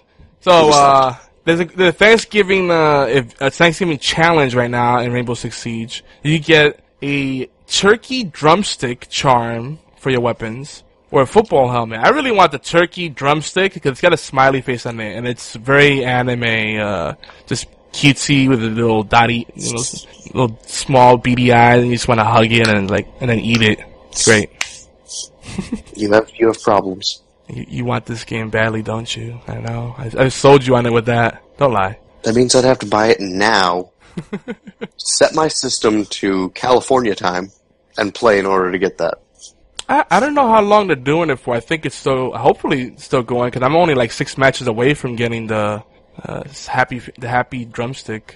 What are you doing wasting your time, eh? I, I know, right? But, uh, right after the show, I'm gonna jump on there. hmm Uh, another Ubisoft game. And by the way, if you more, want more details about uh, Rainbow Six Siege, uh, season four co- uh, uh, content, the new operators for Operation Red Crow, all the game fixes, balances, rebalancing, and all that good stuff, go over to geekyantics.net forward slash blog. We did a nice write up on it. Uh, check it out. We're big, big fans of uh, of this game. It's a big community thing for us. Uh, another game that's uh, making a resurgence is The Division, which just released survival mode. And I, you know, it's funny because I'm kind of hating myself for loving this as much as I do because I really think it's awesome.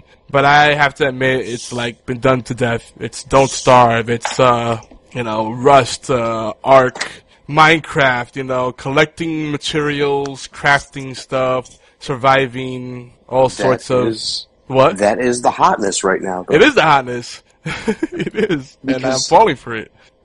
It's it's a mechanic that hasn't been used really up until recently. It's the same thing that fucking zombies were eight years ago. Everything Mhm. had zombies in it. Everything. Zombies still going strong now. it's probably the only thing in my, as far as I'm concerned, that keeps Call of Duty interesting. Otherwise, I'm like, Modern Warfare. Modern Warfare Three had the uh, the AI that you fought against. I think it was Modern Warfare Three. I don't remember the Modern Warfare 3 zombies mode. It, it wasn't a zombie mode because it wasn't a Treyarch game, but it had a uh, it had like a like a horde mode basically, and that was infinitely more fun for me than any of the zombies games. Yeah, I don't remember the AI mode in Modern Warfare 3. Huh. I have to go back to that. I have vivid memory of sitting in my friend's condo playing the horde mode. There were three of us, and we were passing the controllers around. Yeah, I vaguely recall it, but I, I, I can't. It's like very fuzzy for some reason. Though I have to say, Modern Warfare 3 was one that people slammed a lot after the fact, but I, I really enjoyed it.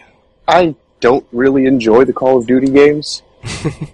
I I played Black Ops 2 because when Mag died, I needed a first-person shooter to give me that multiplayer versus feeling, and it worked for a little while. But the campaign mode was just the worst action movie I've ever seen. Yeah, it's big dumb fun. Yeah, Yeah, and I That's just. You get to didn't that one stealth mission, and you're just like, "Fuck, I don't want to play a stealth mission." I didn't play the Black Ops 2 stuff. campaign. I played the the first Black Ops campaign. That's it. That one had a cool twist at the end. So Black Ops 2 campaign was that worth it at all? Eh, I got more enjoyment out of the multiplayer. The campaign was meh. Okay. Like I said, it's the it's the worst action movie you'll ever see. Yes, I've seen my son play, and I know it's got like some flashback stuff, and it's like a generation to generation type of story, which is kind of neat. But eh, one day maybe. Who knows? You're never gonna sit down and play it. Don't worry. I know, I know. It's too many games to play. You have too much of a backlog anyway. Exactly, You that's still the haven't problem. finished your you still haven't finished your Nintendo A to Z. No, I finished the alphabet soup. Oh, did you? It's done. Yeah, I followed through with it. But I mean, there's a lot of games I skipped, especially because I wanted to avoid copyright claims, and I still freaking got hit. And of course, of, Of all course. companies, Konami. Fuck you, Konami. You don't even make games anymore. Stop it. All right, I'm gonna go off on a tangent for a second Oh God, because it's what I do. This is in regards to Konami. I triggered you. No, not triggered. This is. Have you seen the uh, the the Kickstarter for the new the quote sequel to Castlevania that Iga is working on? Uh, Bloodstained, I think it's called. yeah. I read an interview with him last night. It was on uh, I can't remember the site. I think it was Glixel or something like that. This guy is the exact opposite of Hideo Kojima. Like the fact that these two guys worked for the same company as game producers just boggles my mind because their vision of how to make a game is completely diametrically opposed. Iga's whole thing was I want to finish the game under budget and ahead of deadline, but make the best game possible, which is why he stuck with only 2D games. Yeah. Which is why Symphony of the Night was the way it was. And then they just forced him into crapping out rehashes of that. then you got Kojima, who's, I don't know what he's smoking, but he just wants everything bigger and grander and more massive. He's like the Peter Molyneux for the Japanese. I think his ego is bigger. The Peter Molyneux? Yeah. Oh man. Well, he does have the shades to back it up, so yeah. He, just think of how much ego you have to have. Death Stranding. Yeah. Uh, uh, that that, that E3 reveal was that awkward preview. but great. The game isn't even technically in development. the game's like half an idea in his head, and he had this giant press release at E3 for it. I mean, I'll be honest. Kojima to me is like uh, a guilt is a guilty pleasure, kind of like what's his face. Uh, who's the other guy that's that's does very weird kind of games? Uh, Suda whatever. Suda 51. There you go. He made my two favorite Wii games. No More one? Heroes Yeah, 1 and 2. There you go. Those games were insane. Didn't he do Mad World too? He didn't do Mad World, but Mad World was another Wii game that was I don't insane. know why. Mad World felt like something he would have done. That was the Sega game. It was the pig, yeah. But uh, you know, there's just it's this this grandeur that they have to their ideas, like so far reaching. It's like there's no way they could pull this off, and you know it's gonna be a train wreck, but you want to go along for it anyway. You know, I, Oh, that's yeah. how, that's like I'm almost apologetic for how much I appreciate what what guys like him do. It was just I only make that concession for a few people. You know. I mean, he goes for it, that's for sure. So yeah, so the division. We Division. got to that crazy tangent. I don't even know how we got there, but it's, it's good that we did. But the division. Start talking about start talking about Konami. Oh, also, we were talking about of mine- survival mode. That's right. And then we were talking about the yeah, yeah, yeah, yeah, right. friend of mine keeps trying to sell me on the division. I love it. I, I hate that people still shit on this game, and anytime they talk about an Ubisoft game, you know, Ghost Recon Wildlands, I'm super excited about it. People are like, oh, it looks great, but I hope it's not going to be like the Division. Like, oh god, shut up. Like, My problem with the division is it tasted too much like Destiny to me. nah. It's like, It- hey, we're gonna have all this DLC coming. We have all this stuff And, and, and, and I understand because I, I said I made that comparison too. I'm part of the problem, but I've also said that, that even though they're in the same arena, they could not be any more different. Like the vanilla content for the division for me, and and I and you know I'm mad at Destiny. I hate Bungie and what they've become, and I, and I don't want to get into that rant tonight, but.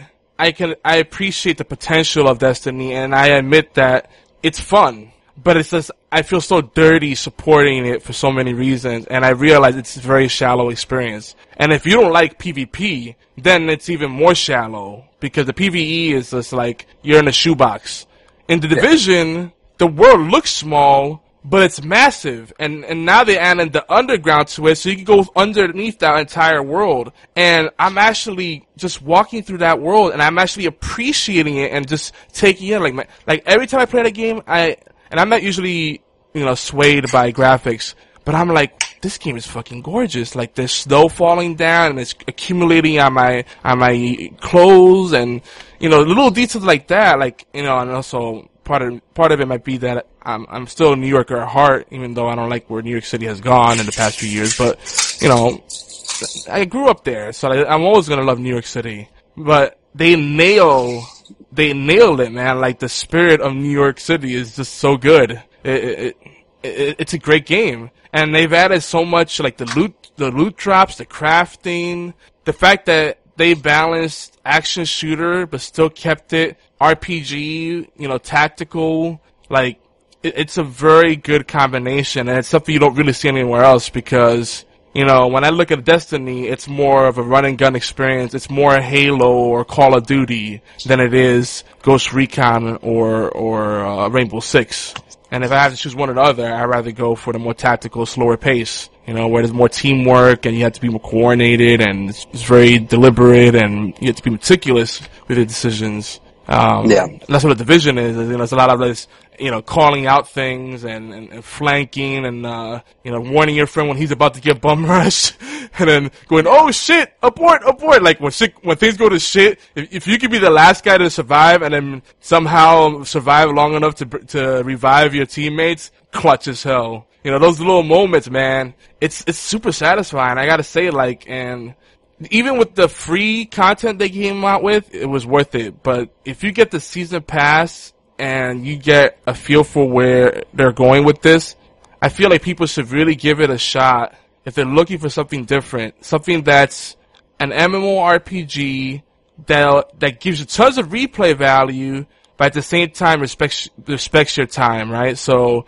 if you want to grind, there's grinding to be done. But it, whenever you want to put it down, you can put it down. And there's things you could do in, in the span of, you know, 15, 20, 30 minutes. And then there's activities you could take on for longer periods, you know, there's something for everyone. And the survival, you know, you could play it as a PvE thing or a PvP thing.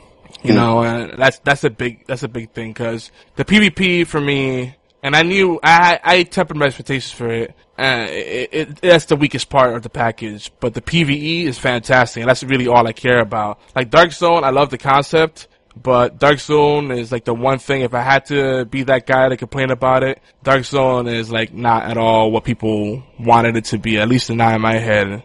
It's a great concept and there's lots of fun stuff to do there, but it's like you're farming all these cool mobs to get loot and then some random asshole just decides to kill you. He realizes you don't have any loot on you because he could tell on, right on your, on your character, you'll have a fanny pack if you got loot. Yeah, You got no loot, but he's like, oh, you're here. I'm just gonna shoot you because I can. Ha ha. I'm camping this area and killing people as they come by. Ha ha ha. This is how I spend my free time. Do do do do do. Killing people for no reason. Yay! Yay! It's like, go play Call of Duty. If that's your objective is just to shoot people, it's to grief. Then go play Call of Duty and, and go jerk off or something. Uh, griefing is way more fun. Yeah, I, I don't get the mentality. Like, it's like people that have an abundant amount of free time just shitting at people that don't have that much time to game. It's like, oh, is this is you only have an hour to game today? You you have a family and responsibilities? Oh, I'm sorry to see that. I live in my mama's basement. I just play video games all day and jerk off and and sit in my filth. Hey, I'm gonna shoot you. Sounds about right. Sometimes I just wish I could punch people through the screen. But other than that, dude, I- I'm a big fan of Division. And, uh, Everyone I've talked to has said good things about it. Really? And the the last people I've talked to have said good things about it. When it first came out, people didn't have good things to say about it because it wasn't what the trailer was. But lately, I can count the last yeah, the last three people who have spoke with were like, yeah, it's a good game. the problem with the division, and first off, I have to say, Ubisoft when they make trailers, they're completely unrealistic. And even with Ghost Recon Wildlands, like I have friends I play regularly with, and those kind of gameplay sessions rarely happen. Most of the time, people are talking about their day at work, something silly their kid or their pet did, and then there's gonna be some callouts. But these guys are so meticulous. They're like, all right, uh, we got a tango on your six. Uh, we need you to run a leapfrog formation, and I'm gonna uh, flank from the right. And uh, Alpha team will go with Bravo team and flank from the right. Uh, I need the Charlie team to take the defensive position on the cliff and be Overwatch. All right, I might go three, two, one, go, go, go. Like really? No, doesn't happen. Shut up. Fucking. They live in a make believe world. Like experienced the what? I I have experienced that in games. But you know as well as I do, it's a rare thing unless you're playing in an esports or very structured team. If you get if you if you if you're in a random group, a pug, a pickup group, right? And there's a, this one asshole trying to do that, like bar- barking out orders. Are you gonna be like listening to him, or are you gonna be like, "Fuck off, dude"? Be honest. Nah, I'd usually be I'd usually be that guy Okay. All right. because I want to win.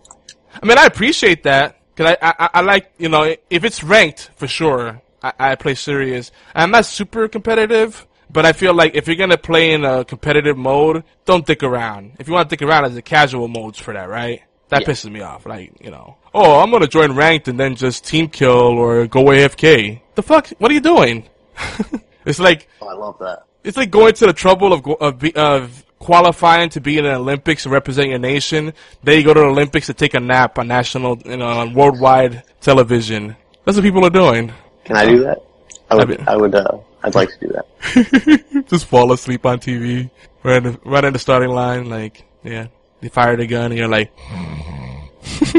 that'd be pretty great, actually. No one will ever forget you. Your country will hate you, though. You might be excommunicated. But uh, anyway, division. The, they, they fixed a lot of stuff with that last patch, man. The drops are a lot more frequent now, and even if you don't need the loot, uh, the set items, you could trade them to friends or scrap them for materials. Um, now with they added a fifth tier, so there's five tiers of uh, difficulty to change your instance, and it improves the AI and the loot drops and everything. And then you have minor adjustments within those, and there's different gameplay modes. You have underground. I mean, I could go on forever. Uh, it, there's some quality there, some quality. Hey, Beard, Hey, yes. did you catch Dave Chappelle and the Tribe Called Quest on SNL? Were you a fan of it. I saw clips. I saw clips of uh, some of the Chappelle skits. Pretty good, right? I I got a good laugh out of uh, some of the uh, the Walking Dead one. I had a good. That one was What? Okay. That one was hilarious. Are you a, a Tribe fan by chance? I haven't really listened to much of their music, so I can't really say. It's kind of uh, listen to mainly metal. yeah. I got you, man. I like I like metal. Too. I like all kinds of music, but uh, if you're a hip hop fan, Tribe is kind of a big deal. So uh, it's kind of historic to have them come back. Though they they lost one of their main members. Uh, unfortunate chain of events, but we can do? But yeah, it's a little sidebar there. So anyway, we should start wrapping this up soon. So I was gonna go through some deals for cheap bastards because of course you know Black Friday, Cyber Monday, The all that Steam stuff. sales going on. The what? Steam sales are going on. Yeah, the the autumn sale that's now through the 29th. couple of couple of games on there. I'm thinking about picking up. Like what? Uh, Axiom Verge. Oh yeah, definitely. It's uh, that's twenty bucks right now, totally worth it. or it's twenty dollars total, but or twenty dollars regularly, but it's ten dollars right now. So I'm thinking about picking that up. And then the usual suspects are all on sale for Steam. You got your Borderlands 2 is five bucks as always, which will always be worth the money. Yeah.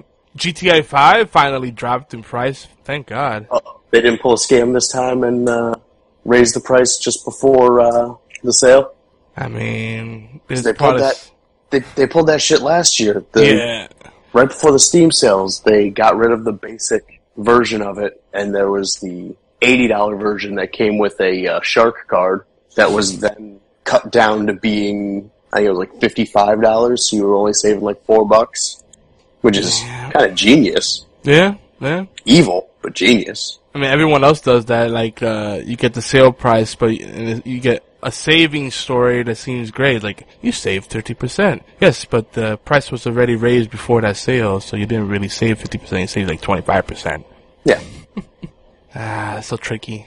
Yeah, I'm, businesses uh, don't make money selling products at cost. Yeah, yeah, I know. You gotta make money, I get it. But I'm gonna avoid the Steam sale because that's a dangerous place. But, uh, for me, it's gonna be mainly the Xbox store because between Xbox Live rewards and the Bing rewards, I get so much money back that it, bec- it becomes worth it if they have like promotions going. Like last month, I got like 30 bucks just for Bing rewards, and then on top of that, I got like Xbox Live rewards and all this other shit, and yeah, adds up. Nice. At the very least, you get uh some free DLCs, you know, some free season passes and crap. So definitely worth it. Speak, speaking of which, I gotta get the Dark Souls DLC. Oh yeah, that's another game I gotta keep on my radar. But I can hold off on that. I'm still working on on two. Yeah, that's the thing. I bought I bought two and three at the same time. And I could have just waited until two was even cheaper. It's still worth that. That Right? There's, a, there's a lot of replay value in those games for sure. Oh yeah. Well, I played it on the PS3 and then decided to buy it on the PS4 Worth it. just because I had a uh, I just had money burning a hole in my pocket and I was at GameStop and I'm like I'm gonna buy all the Dark games. So I bought Dark Souls two and three and Dark Darksiders two. That's another- legit. I feel like that's a underrated game. Darksiders? The- Yeah. The Dark Darksiders games. From what Darksiders little 1. I played of the original, I really enjoyed it. Dark Darksiders 1 was the best Legend of Zelda game that's been made since uh, Oracle of Seasons and Ages. Damn. Alright. It is the post-apocalyptic Legend of Zelda. Yeah, totally worth it. I'm sure you can get that game on sale right now. There you go. Games for cheap bastards. Go get it. Love it. I'll write it right here. Get Darksiders. Get Darksiders 1 and 2. Who doesn't want to play as the Horseman of the Apocalypse? Yeah, I love, I love the whole premise. It's great. I kind of wish, like, I hate the whole, I hate the whole remastering, lazy, you know, the lazy cash in. But if they Yeah. made a Legacy of of Kain anthology with like updated graphics and you know fine tuned gameplay, that'd be dope. Especially That's the Soul thing with the remaster. So with the remaster, there are games that are worth the remaster. There are games that are totally people should go back and play these gems of games. Right, like especially if they're like like ten years or older, you know. But like But if they're going to put out Kingdom Hearts 2, 1 and 2 in HD on the PS3 and then immediately turn around and put it out on the PS4 a couple weeks later, no. well, even more realistically, The Last of Us, Oh yeah, they did not wait was- waste any time on that shit. that was a blatant, blatant cash grab. Like, yo, this game is this game's the new hotness. Everybody loves it. We already have all the files in high res anyway. Just put them on this disc instead. Yep. And they're both fucking Blu-ray discs, so it's just a matter of probably one line of code. Yep. Ah, it's, it's crazy, man. I didn't even think The Last of Us was that good of a game. I didn't either, but people jerk off to that game. That and uh, what's the other one that people are so crazy about? Uh, the f- episodic one. Uh, oh, what's up, War Child? Have a good night. Life Make sure you guys check Strange. him out. Twitch.tv forward slash Warchild MKIV. He's uh he's just popping by. He's got to sleep off the the food. Much Yeah. love, brother. Yes, and Life is Strange. That's the one. Yeah. Life is Strange was it was poorly written. People swear it's so brilliant. And the thing about it is, if you say you like, let, let me tell, give you a hint, guys. If you say you love Life is, Stra- is Strange, you will get laid. Because the women love this game. Uh, It must click with them. But for me, I'm like, man, it's just like really shitty writing. It's trying to seem smart, but it's predictable, kind of formulaic. Like, I appreciate there is charm to it. But I'm like, man, I feel so rapey playing this. I feel like a dirty old man because I'm like, like going through these teeny bopper issues that I can't really relate to. It's like, oh man, you know, he's so dreamy. Oh, I just want to touch maybe- his butt. Maybe that's it. Maybe we uh, we're just not the demographic for it. Yeah, we're not the audience for that game for sure. And not to mention, it's not really a game. It's an on rails experience. Like people get mad when I say that. Like, no, this can't gameplay, bro. There's a part where you have to walk down the hallway. Like, oh man, the level of depth to that. And then they go, oh, then you gotta do this thing. And you know, you, there's the rewind time mechanic. It's like, dude, all that is is a way to get around the the point and click adventure trap. You know, there's no fail state because you can rewind time and, and do it over. Yeah, it, it's a point and click game. It's the same with the Telltale games. Exactly. And I'll concede that they are games to an extent, but they're Yeah. to me they're more interactive movies. You play it for the narrative or because you appreciate the theme or both. But don't try to lie to yourself and lie to me and say there's deep gameplay there. Stop it. but there's an audience for them, so you know I ain't mad. Yeah. But uh, yeah, Life is Strange is that one. And now they're giving away. Now what they're doing with those type of games is that, th- th- it's really smart. They're giving away the the, epi- the first episodes of all of those series. I think they're gonna keep doing this going forward, even for new releases. First episode will be free. They get you hooked, and they have to buy each episode. And then I think we're gonna see a lot more of the episodic installments going forward. I mean, Hitman is even doing it, and they've had some pretty good success with that. But I was waiting for you to say something. I heard the breath. but it just now if it actually with games like that, with like the Telltale games and the Life is Strange, they tout it on your choices actually meaning something. Yeah. When if you look at like a Tales of the Borderlands game, they all lead to like two or three endings. Yeah. Which I don't know. I guess if I really disparage that, I'll be talking out of both sides of my mouth because I did defend Mass Effect two, Mass Effect three, the ending there. Yeah, but Mass Effect 3 though, you know, even with the shitty ending before they redid it, that gameplay experience was amazing. So it's okay was- if we're that was my argument. Huh? That was my argument with Mass Effect, though. Okay. With Mass Effect, it was about the journey. It wasn't about the destination so much at the end of it. Yeah. And you fell in love with all those characters, right? Mass Effect 3 did a good job of destroying everything that I loved. Oh god, I know. Mass Effect 3 ruined me emotionally for months. I think Josh Whedon had a his uh, had a hand in that. Just with Mordin Solidus alone. that whole the story arc with the Krogans and it just it But see, that's where the decision did have impact, because if you did everything right in one and two, a lot of your original crew did survive, and you got to see them live on. See, I played it from two on because on the PS3, one wasn't available at the time. Did you do 100%? For three, yeah. You got, you did the Galactic War, you did the multiplayer, you got everything 100% there. Yeah, I did everything I possibly could to get the best preparation possible. Your suicide mission on two, did everybody survive? Oh shit. Okay. The only one I lost was uh, Jack. I didn't really care too much about her. we had this conversation before. I, I'm getting a deja vu. Yeah. Jack was such a brat. Like I think her character was overstated. If they did her attitude a little more subdued instead of rather like they were trying to be too literal or too overt with the fact that, "Hi, I'm a tattooed chick who's a badass and probably a lesbian." way too, way too try hard at. yeah, it was too much. Like there's But something to be said about subtlety. From what I heard, I haven't had the heart to go back and play through the games again. But from what I've heard with uh, Jack's character is, as you progress her storyline, she becomes a more tolerable character. She does. She does. But no, I always sided with uh, Miranda. Well, see, Miranda's Miranda's Bay, but I was actually able to romance her and Jack, and then get them to get along. We had a threesome. That's, that's, see if we get 110 percent completion. I don't, I don't, I, I don't believe you. I don't. I now I don't I don't play many games with the, the PC mods on, so I don't know what type of shit you've been concocting. fucking honey pop, fucking nonsense thrown in there, probably. But Oh my god, Honey Pop meets freaking Mass, Mass Effect. Effect. What? Dude, you know Miranda Lawson was modeled after the girl from Chuck. Uh, what's her name? Uh, Strahovski. Yvonne Strahovski.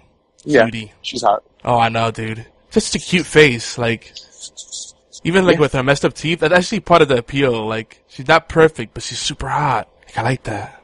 Same thing with uh, Scarlett Johansson. She's a middle tooth. It's true. But man, mm, Man, we have the same taste, bro. I'm with you. I'm with you. yeah, I know. But uh, Pale skin, pale skin, light eyes, tattoos. Game over. Yep, yep. GG. Oh man, you just got some other things in my head for a second. Uh, moving on though, we'll do uh, Woman Crush Wednesday another day. Um, Continuing. What other uh, what other cheap games are out there that I should buy? Well, Overwatch is going to be up to sixty percent off depending where you go on all platforms, so that's good. If you've been on It the fence, if you've been on the fence, uh, you know, might be a good time to jump on it. It's a fun game. And they I played the I did you the free weekend? I played the uh, the free weekend. I played the beta Yeah. on the PS4, Uh huh. First time. and it's the first time was the beta, and Okay. it was it was all right. And then the free weekend, it was the exact same experience. okay. So it's it, Did you play arcade thing- mode? I played. uh I just played the, Quick match? the quick match. Yeah. Nah, I see you messed up. See, the problem with free weekends is I only have two hours free from Friday afternoon to Monday morning. So I yeah, wanted to get like I in- I hate want the whole. play as quick as possible. Yeah, I hate the whole bullshit that these free play weekends are weekends and that they they usually do these events for like two or three days as if everybody has the same time off. Fucking go for the gusto and run it for a week. The fuck? Yeah. No balls. The thing that Blizzard does right though is the game plays the game plays well. Yeah. It does. It's smooth. It's polished, Yep. and they have the loot system figured out. Yeah, they finally got that right. Like you get tons of loot boxes now. Speaking of which, I gotta they- get this week's loot boxes. They know what they're doing. They've they're they're pros at this by now. Yeah. Well, at first, Overwatch didn't have enough of a sense of progression. So like, it was like, if you really enjoy the game, you'll keep playing it. And I love the game, but it's like, I kept finding myself getting sucked into Rainbow Six Siege and other stuff. So it's like, so you mean it's like exactly like Hearthstone? yeah, that's kind of a similar issue where like, there's, there wasn't enough gameplay variety and there wasn't enough of a sense of rewards or progression. So like, it's like, well, yeah, the, I know that the number one incentive should be enjoying the game, but I'm, I'm spoiled. I need, I need a little cake and eat it too action. And now they got that. even, it's not even being spoiled. It's a matter of you're you're using the one commodity that you have that is completely non non renewable. You're using your time, Yep, and you want to feel like you accomplished something in that time. exactly. So just sitting down and playing a mindless game, yeah, sometimes that's a good distraction. It's good to just kind of relax, but you want to feel like you accomplished something. Yeah, and then you, so you forgive me the skimpy devil's outfit for Mercy. Now we're talking. Yeah, Yep, that's that's completely it. So other games on sale. Uh, we talked about Battlefield One, Titanfall Two Deluxe for seventy five bucks. That's fifty percent off. That's a really good deal. GTA Five finally goes down to thirty bucks. Now it's almost worth it in my book. Uh, I'm tempted. I'll say. I'm, I'm temp- Once that game's twenty bucks, I'm getting it. Yeah, that's kind of how I feel. Like, I, like, I don't want to give him any more of my money because I already did that last gen. But at 20 bucks, the fact that they have GTA Online and they seem, they seem like they're going to support it for at least another year, I'm like, okay, alright. Now you finally seem to got it, get it right. You know what? Five years later, good job. The online aspect is the only part of that game that interests me. Yeah. Who The cares about the, multiplayer aspect. I don't. I don't care about the story. I never played. Yeah. Even as far back as the first GTA 3, I would just put in the cheat codes to unlock everything. Give me the guns. Let me go rampage. That's Like, I enjoy the campaign, but the online to me has always been the, the bread and butter. Hey, mama. yeah. Oh, here's another one. Mega Man Legacy Collection. It has Mega Man 1 through 6 plus uh, different competitive modes and neat features for under 10 bucks. They saw it for like $5. Definitely worth I, it. I have so many of those games. I know. It's it's Mega Man 9 and 10 are the ones that I want. Yeah, I was disappointed with his Legacy collection. The GameCube Mega Man collection, that I think is the anniversary collection, is actually more complete than this. 'Cause that has Mega Man 1 through like 9 plus two of the X games, I think. Something It's crazy like that. probably, It's probably one through eight because nine came out when they uh, was it nine or was it ten that they went back to the eight bit style. I think it was nine. I can't remember. I, but I know that, that they had a collection of Mega Man on uh, the GameCube that was a lot more complete, and then it's like uh, the Legacy collection. It's like, yeah, you got some new features in there, but I don't know. It seems like a lot of money for well, again, being spoiled. But under ten bucks, you know, that'd be worth it. Speaking of Mega Man, might be number nine. I think that's I saw that for eight bucks. It's dirt cheap. Not worth. It's it's not worth it. It's that bad, really? Even at eight bucks? It is that bad. Damn. I'm I'm morbidly curious. You know what you should spend your money on instead? Rainbow Six Siege? Twenty XX. I have it already. Fantastic game. Yeah. If you're thinking about buying Mighty Number Nine, buy twenty XX instead. Wait, I recommended that to you a while back. Did you get it off my recommendation or did you see someone else play it? I my buddy Joe, I recommended it to him. I don't remember. I don't. I, I don't. I don't remember you recommending it to me, but I remember running into it because someone was streaming it. Hey, 'cause I think I remember the conversation. I I, I kind of said it, it's like Spelunky eh, or Crypt of the NecroDancer had a baby with Mega Man because you got those daily challenges and stuff you could do. Yeah. It's it's really cool. Great game. Cats. So for thirty dollars or less, folks, we got Rise of the Tomb Raider, Splatoon, Overwatch, Elder Scrolls uh, Skyrim Special Edition, Halo Wars, Mortal Kombat XL, Call of Duty, Black Ops 3, Gold, FIFA 17, WWE 2K17, Fallout 4, uh, Rainbow Six Siege, Bioshock Collection, Mafia 3, Doom, Gears of War 4, Titanfall 2, lot, lots of stuff. Um, I also saw they had some headsets on sale, like the Turtle Beach Ear Force XO, uh, for thirty nine ninety nine. That's forty dollars off. Target's doing the buy two get one free. Um, there's, lots of deals out there. I think it's a good holiday. Good holiday. Anything? Anything else you want to mention before uh, you start signing off? I can't think of anything else really. I try. I think I, I try to keep it pretty comprehensive. If you're big on the Xbox and Windows 10's uh, deals, uh, head over to the Major Nelson uh, blog, MajorNelson.com. He's got a whole official spreadsheet there of all the deals that are going through from now through the 28th or 29th. So, you know, if you need a little extra time to make the decision or get the money together, I feel you. Yeah. Yeah, you have time. I'm I'm broke till uh, I'm broke till April. So. Yeah, Disney will do that to you. Oh my god. I won't even. I, it, we'll talk about that later about how much that cost me. Uh, I'm just gonna say two words. I guess you could say three words. Just say it. Tell me yes or no. Ready? Mm-hmm. Rainforest Cafe. No. Did not go there. Stayed away from it. I like how you just. Or I didn't even finish saying it. You already had your answer ready. No. No, no, no. I know what those places are. I will not spend my money there. And it probably would have been a cheaper meal there than anywhere else that I went.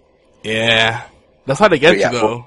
The, the, the, the, the No, food. This is this is the one thing I'll talk about because it'll be a hour long conversation or me just bitching about this fucking mouse. But here's the one thing, the one unforgivable sin of the entire vacation.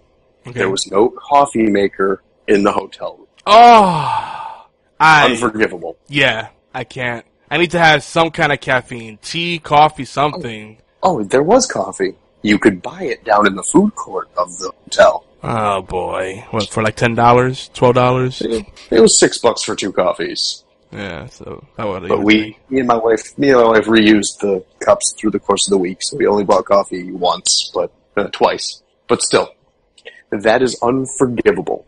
See, that's why you get yourself one of those like electronic coffee presses, and then you just bring some like individual ser- coffee service or something, go go ghetto on it, you know? Maybe Oh, put we- like coffee in a jar. Uh, we we we could have done the trip better, but the kids had fun. That's all that matters. Yeah, you'll be ready next time. That's the thing. No matter how many times you do it, you, just, you always like go and you think you have everything with you, and then you remember, man, I forgot to bring this thing. It's it's funny though because Disney is a lot like the casino. No matter how much it costs you, you still leave thinking, you know what, next time we can do this better. and they, get, they keep getting you. Yep. Yep. Yep. The house always Yeah. wins, man. The house of mouse. Not, not me. I'm at, uh, I'm up at Mohegan. I'm ahead. Oh, you're still doing the poker thing, right? Oh yeah. I am, Nice. I'm ahead when it comes to, uh, my gambling money. They haven't uh, banned you yet. Casinos love No, doing it's that. the poker room. The poker room, they get their money from me regardless. Win or lose, they take 20 bucks out of every pot over a hundred dollars, so That's true. Yeah. they, they get their cut. They're smart. Yeah. I'm just getting my cut too, so. It's just always found. Uh, I always supposed to find it funny, like in casinos, if you're winning too much and having too much fun, they ask you to leave. Like I- it's like, isn't that the point? No, they'll they'll ply you with drinks. They'll give you free stuff to keep you there longer because on a long enough timeline, you lose. Yeah. Yeah. Unless they think you're uh, you- counting cards or using math. How dare you use math? How dare you? Unless you're in the poker room. If you're in the poker room, they will leave you alone because they're getting their money. Yeah. I had a little stint where I, I was really into the poker. I used to tend to do a lot of the online stuff. I made some pretty good money off of it. Did a little bit Funded face to face, but the online stuff funded a lot of my stupid purchases through high school, which is why it got shut down because I was not of age to gamble at the time. did you ever do Paradise Poker? No, I was playing full tilt. Full Tilt was a big one. Yep, everybody did that one.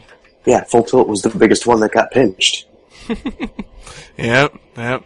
Ah, good times. But folks, that's all the time we have to talk tonight. Actually, this show went longer than I thought it would. Thanks for coming by. Yeah, yeah.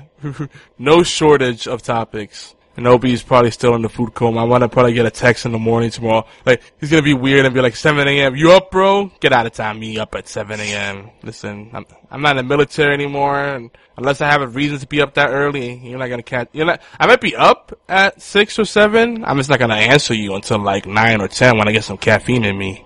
God, I wish I could sleep till nine. I'm just saying, I'm dead to the world before then. I need caffeine in me. my kids are up at fucking six thirty in the morning. I'm up. Ah, yeah. I remember those days. We still get them every now and then. Yeah. You get Yeah. through it, bro. You're strong. So where can people find you, man? Beard and hat. Sometimes I'm on Twitch. Sometimes I'm on Twitter.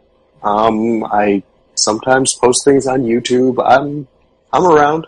And that's Come beard underscore underscore and. and underscore hat on Twitch, YouTube. It's some long string of characters. If you search beard and hat, you'll find me.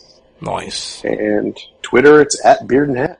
Cool. And I'm YogiZilla everywhere, including Xbox Live, Steam, Twitter, all that good stuff. Of course, you could uh, reach their net- the network and uh, whole community at, Geeky Antics on Twitter. We got the Facebook groups. Just look up Geeky Antics, uh, geekyantics.net. Make sure you check out our blog for our latest Rainbow Six Siege coverage and some other goodies. Uh, we got forums, we got private messaging, we got cool offers, you know. Sometimes we have to shill, we have to be a shill for things to, to pay the bills, cause you know, Gotta make a living what we do. Can't just do it for free. We'll be broke, you know, that's not cool. It's only cool if you live with your parents, you know, no, no rent. And that's, that's only cool for a little while, yo.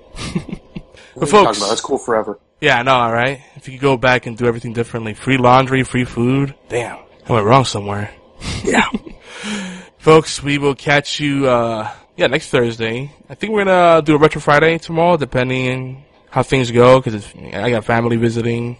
Uh, we might have some other people doing Retro Friday streams on days that are not Friday. I know, mind blown, right? And hopefully I will eat, you know, my rolls and biscuits and they will actually be in my mouth and not in my brain, just imaginary biscuits, cause that's kinda weird. I'm still kinda freaked out about that. I might be getting old timers. Probably. All right, That time. Let's get out. We've kept you guys long enough. Yep, yep. Alright, bro. Have a good night, and we'll see you guys soon. Peace. Good night.